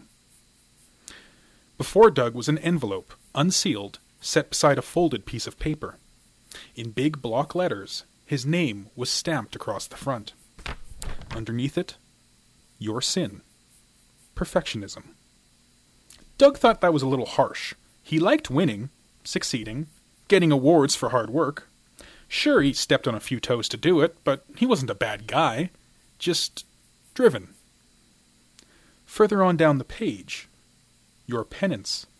Learning to Lose. Doug flipped the note over to check the other side, but it was blank. He turned around. No longer was he standing in the Purgatory cafeteria. Instead, a wide dirt field spread out in front of him. People milled around the field, ducking in between large white tents and smaller wooden booths. The smell of carnival food, deep fried and sickly sweet, hung in the summer air.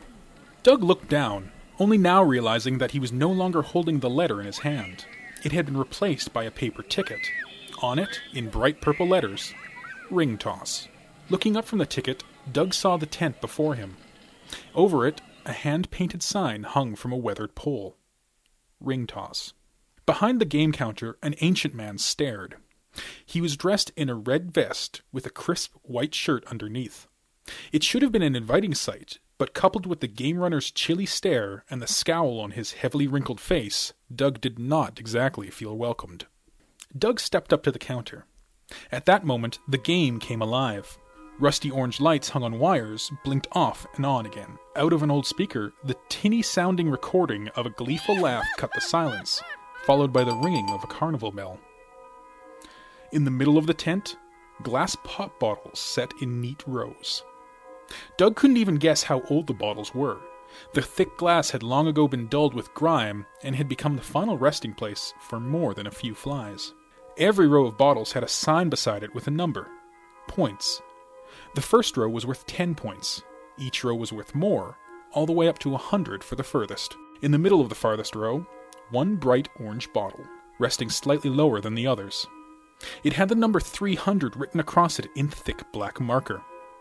And hanging above the bottle, a stuffed monkey swayed lazily from a hook. Its head was tipped forward, as if resting in a hangman's noose. The chubby monkey doll wore a striped blue shirt with the words, I'm a winner, in large yellow letters along the front. Doug looked up at the man and then back to his own hand. The ring toss ticket was gone. In its place, three small rubber rings, not much bigger than the necks of the pop bottles. Doug shrugged as he put two of the rings on the counter in front of him. He was here to lose. How hard could it possibly be to lose at ring toss? The rings were tiny, and the whole thing was probably rigged anyway. With a slight smirk set upon his lips, Doug tossed the first ring, half heartedly aiming for the closest row of bottles. The red rubber ring nicked the side of the glass and skidded harmlessly into the dirt. There was a sound from deep in the throat of the ancient carnival worker. Doug couldn't place if it was meant to be approval or disappointment. Doug picked up the second ring. He waited in his hand a moment before looking back at the bottles. He was supposed to lose, but losing didn't mean totally being embarrassed, did it? There was losing, and then there was getting no points at all. And Doug wasn't the kind of guy who settled for no points at all. So with his second toss, Doug was a little more careful with his aim.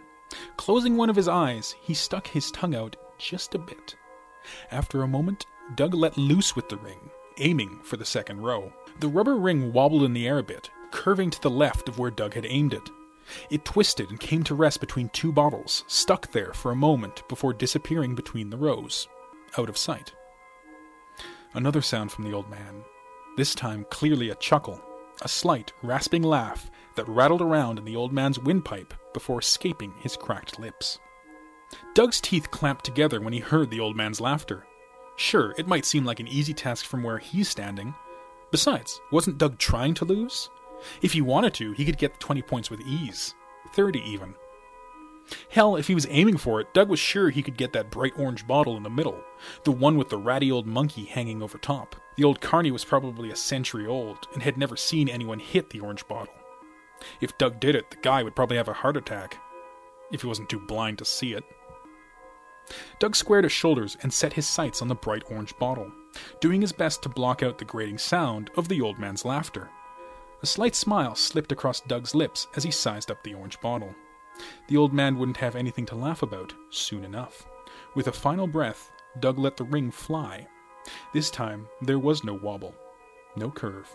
It sailed across the tent before coming down squarely on the neck of the bottle, red rubber hugging tightly to the orange painted glass. Doug straightened up. The sound of the old man's laughter hadn't stopped, although it had become faded, become more distant. Just a trace of it echoing off the pale walls of the cafeteria he found himself in once more. The room was almost as he had left it empty chairs and empty tables. An But in the elephant corner in a biplane he hadn't noticed before. A pile of stuffed animals stacked up, with their glassy eyes looking his way. A tiger wearing a top hat. An elephant in a biplane. All of them won in carnival games he was just now remembering. And all of them with the same words stitched on them. I am a winner. Doug looked down at his hand, the one that clutched his latest prize. A chubby monkey wearing a blue striped shirt. A deep breath, he reached over and added it to the pile. When he turned away, he noticed something on the table behind him an unsealed envelope sitting beside a folded letter. And Doug wondered, not for the first time, if maybe this wasn't purgatory after all.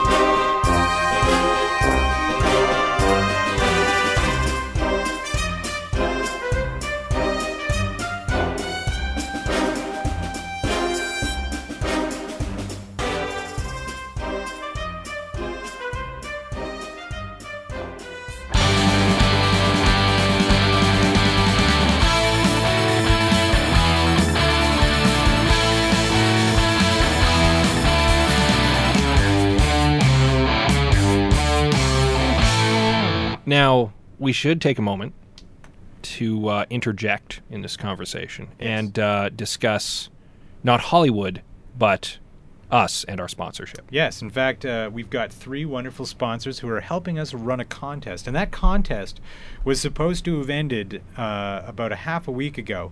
But because we're still waiting for more entries from people, we're extending it into March. And that contest involves people calling our ridiculous gift of gab gift of gab line. Hang on.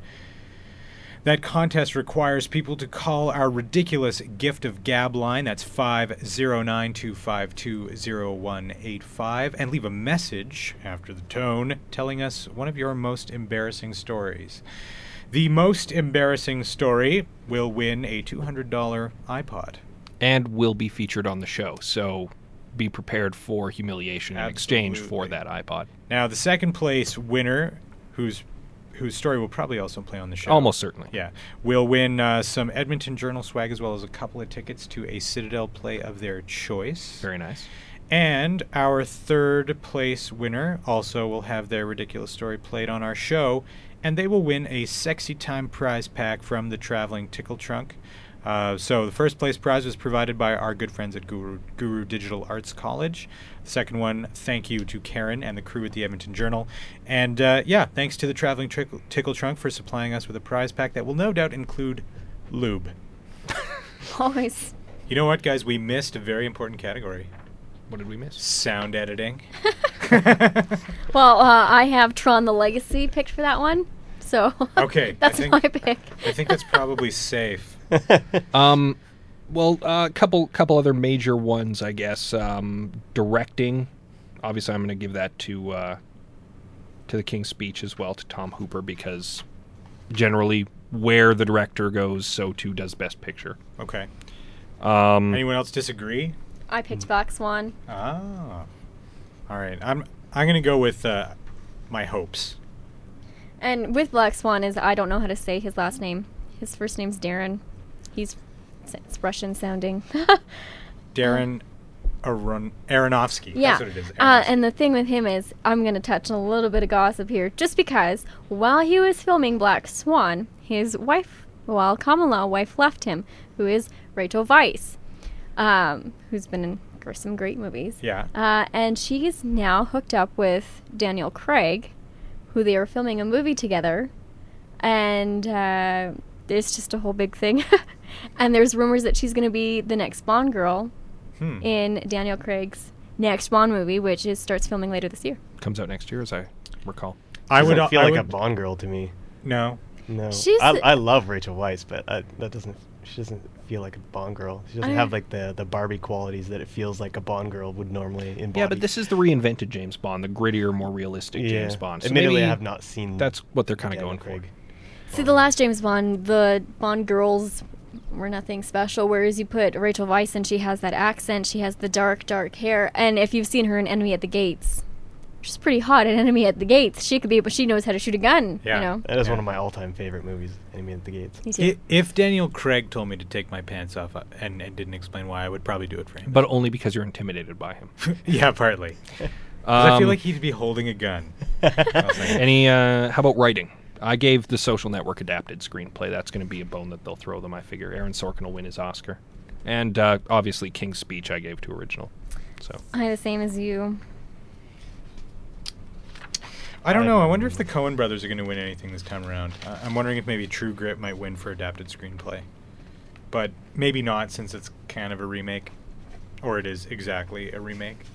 that is to say. So I don't know. I, I'm not really sure on those. Uh, these these categories are always so iffy for me.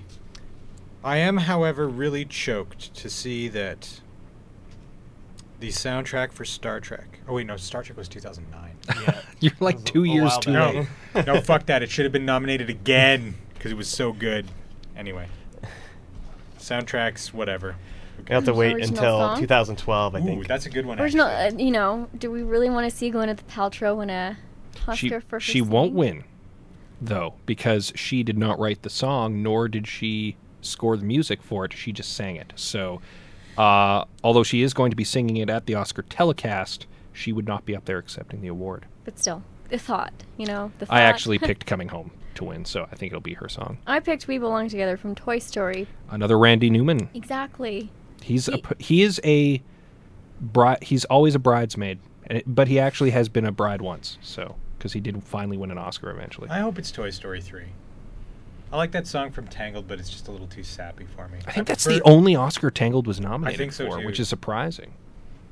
Is Kind of. animated is animated feature film usually a three movie category? No, I seem to recall it like feels like it's four less went last year. It does, doesn't it? Huh? Tangled didn't even get nominated for that. Well, no, and there. I mean, I can think of a couple other animated films that maybe could have been on the list. Like it's just it. It seems like it's a really Maybe they were trying to save Shallow ink. field. I don't know. Yeah, maybe. Maybe everybody in the Academy voted on only those three, and that's why they were the only ones nominated. that could be. It's possible. It's possible. That's kind of it, isn't it? Not entirely. What about uh, what about the um, the kind of pageantry that surrounds the Oscars? We didn't really touch on this with Dave Barry last year because he's not a an expert on celebrities or celebrity fashion, but we do have Ashley here, and people go all out and dress up for the Oscars in ways that the four of us combined would not be able to afford, This is true. and it's just for one night. So. Uh, who who are your who do you think are going to be the best dressed people at the Oscars this year, and who do you think are going to be the worst dressed people at the Oscars this year? Well, Speaking of affording, you realize everything they have is borrowed. so we probably could if we asked somebody. We if could, we were famous enough. yeah, we could borrow something. Um, best dressed. So, the Oscars are always interesting because they'll go through the award season. Whoever wins Best Actress usually looks so stunning at the Golden Globes, the SAG Awards, the BAFTAs, or whatever. And then you get to the Oscars, and sometimes you go, "What were you thinking? what?" Like Sandra Bullock last year, she looked great all award season, and then she won an Oscar, and you're kind of like, "What did you choose? Why are you wearing that?"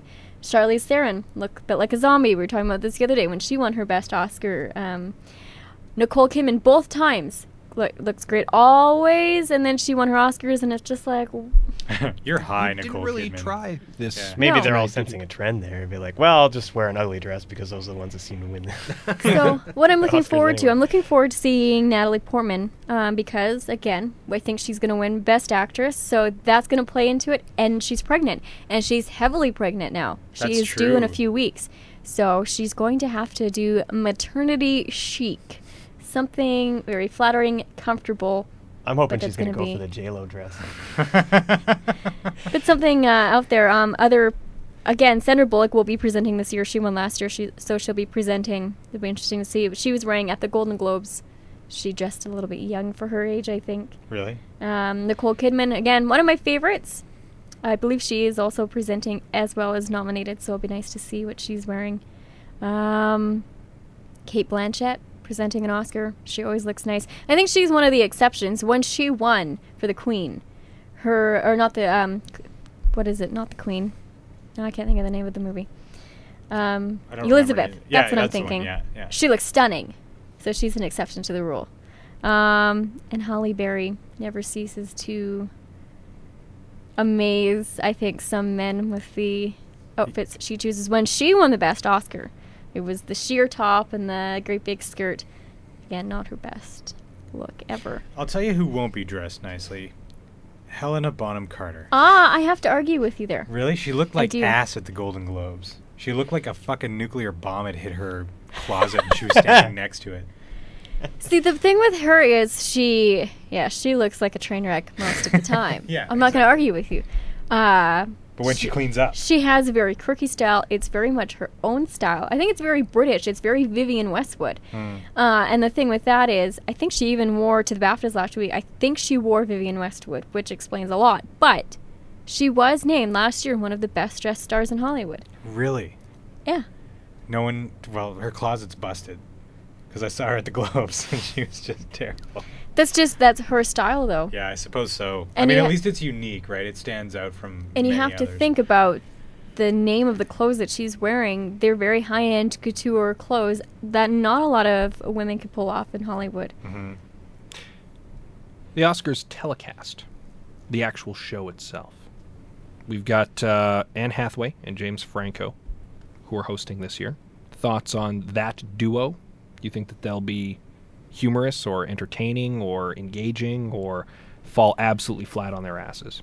Based on all the promos I've seen for it, it's going to be terrible because none of those promos are funny in any way whatsoever. I like I like James Franco a lot, and he does a lot of funny things on uh, Funny or Die. I believe he's been on a, a lot or, or whatever, but I don't know about Anne Hathaway. She's kind of boring.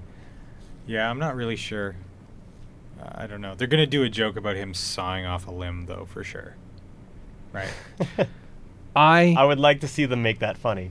If they manage to pull that off and make it funny, I'll be like, bravo. You know, I'm gonna tell you guys something. The best hosted Oscars I ever saw, or that I remember the most, was when Billy Crystal hosted it, and it was the year of City Slickers. And they did all that shit between him and Jack Palance. It was so funny.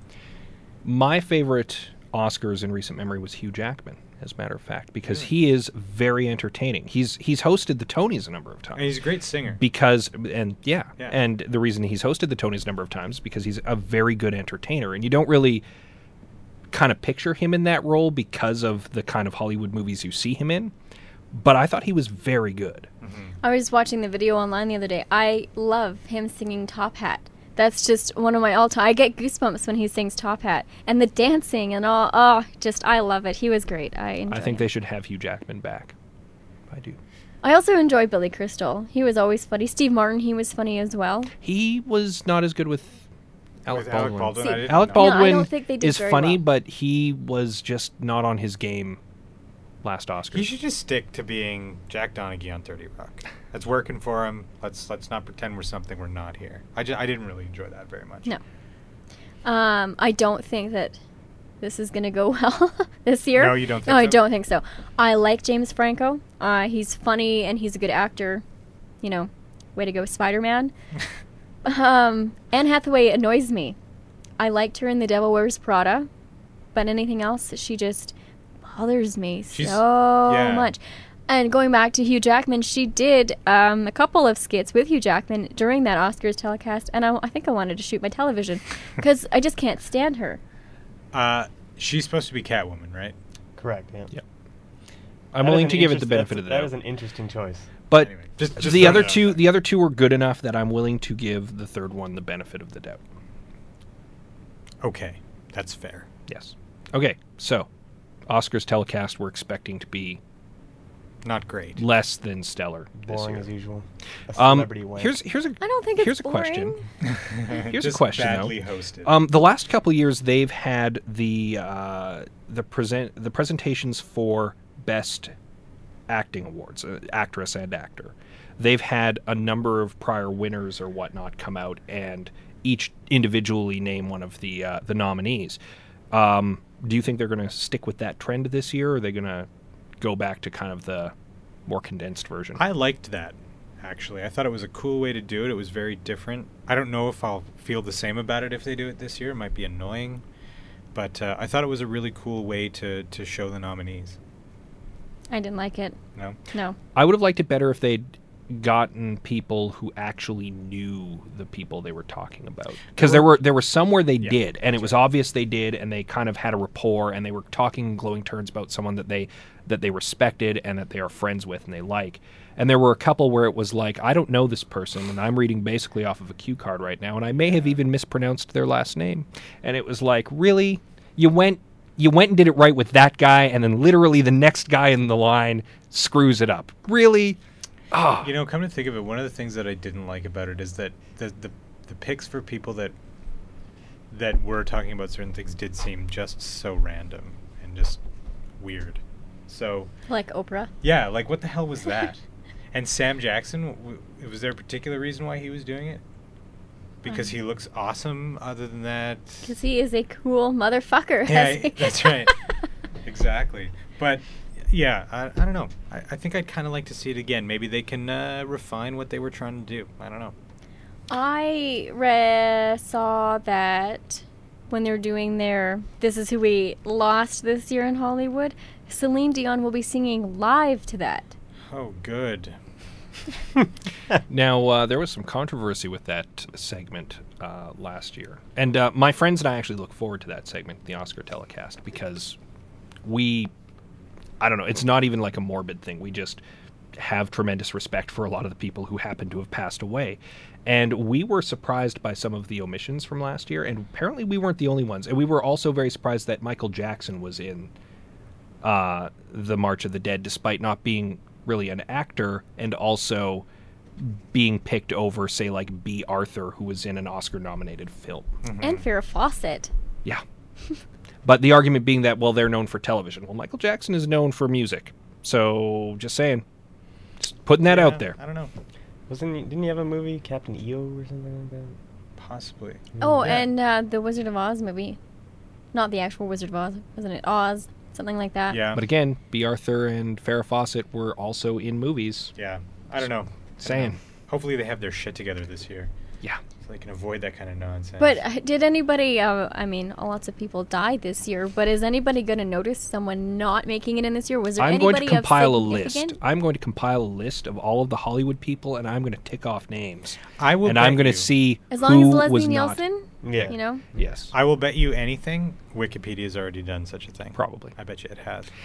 Okay. That's probably where the uh, the Academy gets its list from. Now this this is already going on our like longest show in recent memory true. because we love talking about movies and we have some fantastic guests. But all good things need to eventually start to wrap up. So I think Yes, it's that's how we time. do it, isn't it? I think it's time for your favorite part of the show. You mean the Fast 16?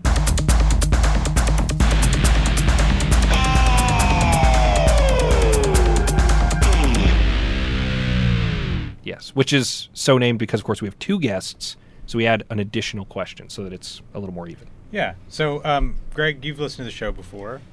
Yes. Oh, re- I see. I was listening We've to been it doing today. this for I didn't two get to years, the and I end of think it. one person ever has What- said yes. Yeah, and in fact, it was our last guest. Um, so, you know what? I'm not going to ask that question. I'm going to say, so here's how it works. I'm going to ask you each alternating questions. I'm going to start with Ashley, then go to Gregg, Ashley, Gregg, vice versa.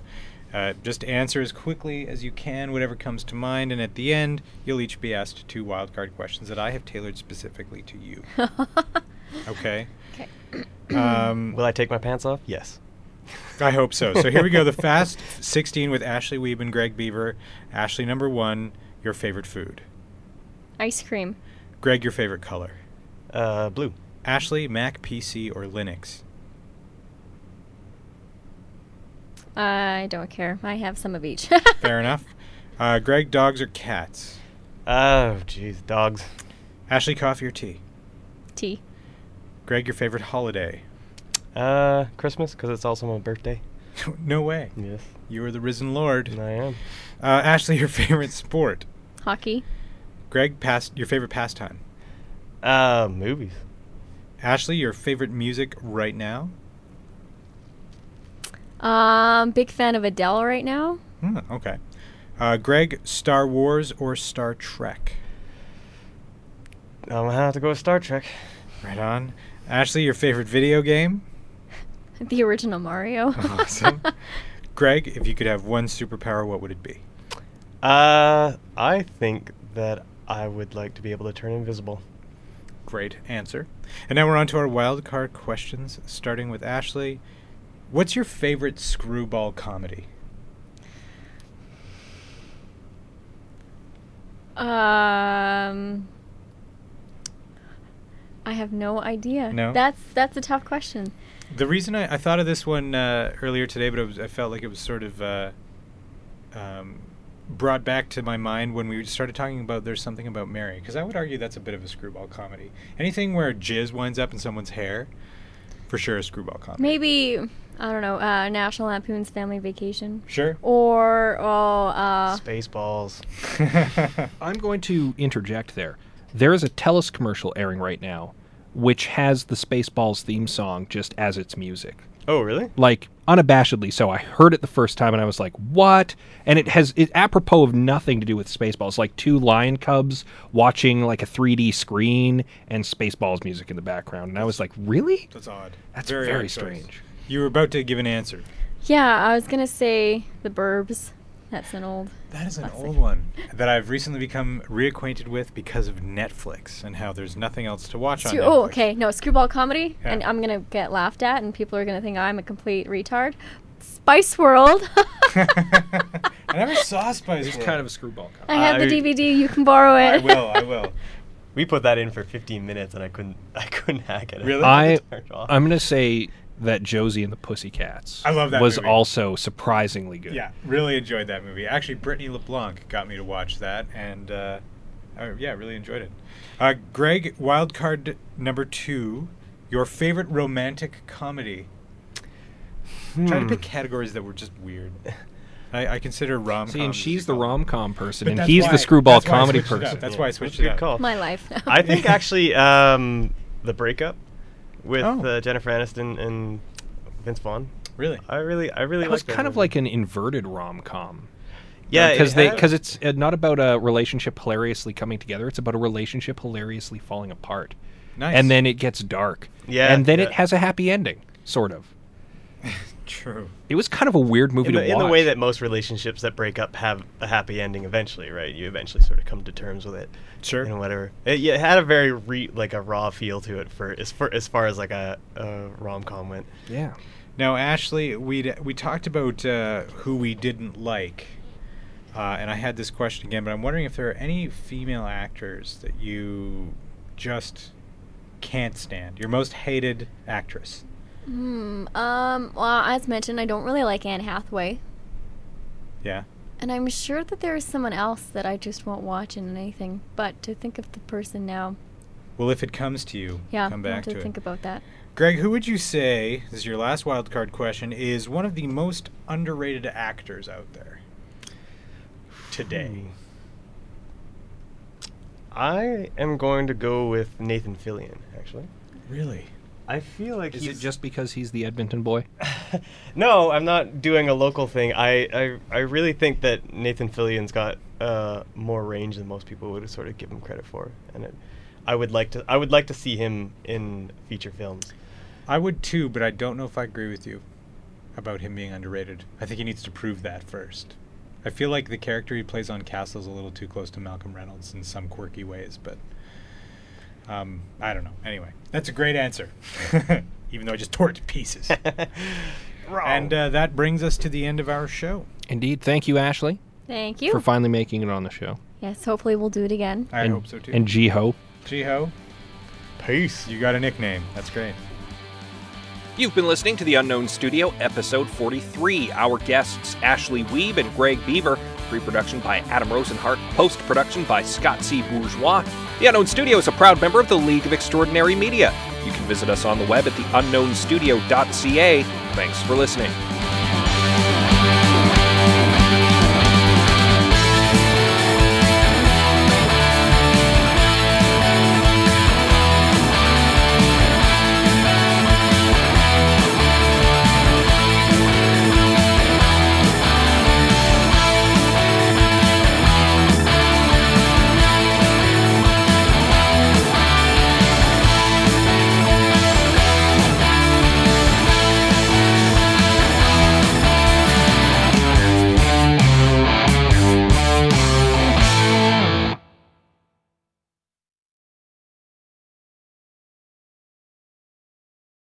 We've talked about three of them: Tom Cruise, Christian Bale, and Ashton Kutcher. Who's who do you hate the most? By the way, I'm just gonna. Oh, this is a tough question. This is a tough question. There's a lot of people I hate. Uh, uh, who do I hate? I think I, I think I hate. I hate Tom Cruise. Ashton Kutcher is benign. Christian Bale is not that hateable, and Tom Cruise is an obnoxious douche. And that's that's all I have to say about that. I hate Tom Cruise the most too. Um, for for quite a few reasons too. Not only is he crazy, um, mom, long time ago, my dad told my mom he thinks he looks like Tom Cruise, and I hate my dad. Just putting that out there. He is. He's a little crazy mental as well. So it's a dad Um, issue partly. It's part. Yeah, it's a daddy issue. yeah, yeah. um, so that has a lot to do with it. The thing that is the worst though is I love Top Gun. And that's the only thing I can forgive him for is I love Top Gun. My roommate and I, we're Maverick and Iceman. I'm Maverick. So I kind of have to just pretend that 1986 he was a perfectly normal human being and something happened. He drank something and changed forever after Top Gun. exactly. Okay, fair enough. The altitude got to him. yeah, that's what it is. Gregg? Oh, I don't know if I really hate any of them. Then, Like, uh, Tom Cruise, I guess. He's, he's the one. He's Hate- the one I. Uh, I well, if I would go by the the person that I would be least likely to go see their movies, it would be Ashton Kutcher, ha- hands down. Yeah. Like, yeah. Yeah, I mean the Butterfly Effect it sucks. Mm, I don't I don't care for any of the comedies that- that he's ever been in. Dude, where's my car? It's also a movie I've not seen because it probably sucks. It has the word dude in the title. In the title. It's terrible. Scott, who do you hate? Of those three? Of those three. if I Not have in to this pick- room. If I have to pick up those three, I'm going to have to go Tom Cruise as well. Wow, unanimous dislike for the craziest man in show business. That's a great tagline. I don't know if he's necessarily the craziest, but he's definitely in the top three. And I'd be hard pressed to think of somebody more crazy than him. But it's possible. current crazy. Because, I mean, like Marlon Brando was crazy. Yes, he was actually a lunatic. So, uh, what about Gary Busey? yeah, well, he crazier? suffered brain damage in a motorcycle accident. Did he? Yeah, and that's why he is that. more crazy now than he was before. Uh, just as an aside, he he has one of my favorite lines in all of film history. In Point Break, Gary Busey says, I'm so hungry I could eat the ass end out of a dead rhino. I should have had you give me three of these things. and I think that is the funniest thing I've ever heard because it paints such a wonderful picture.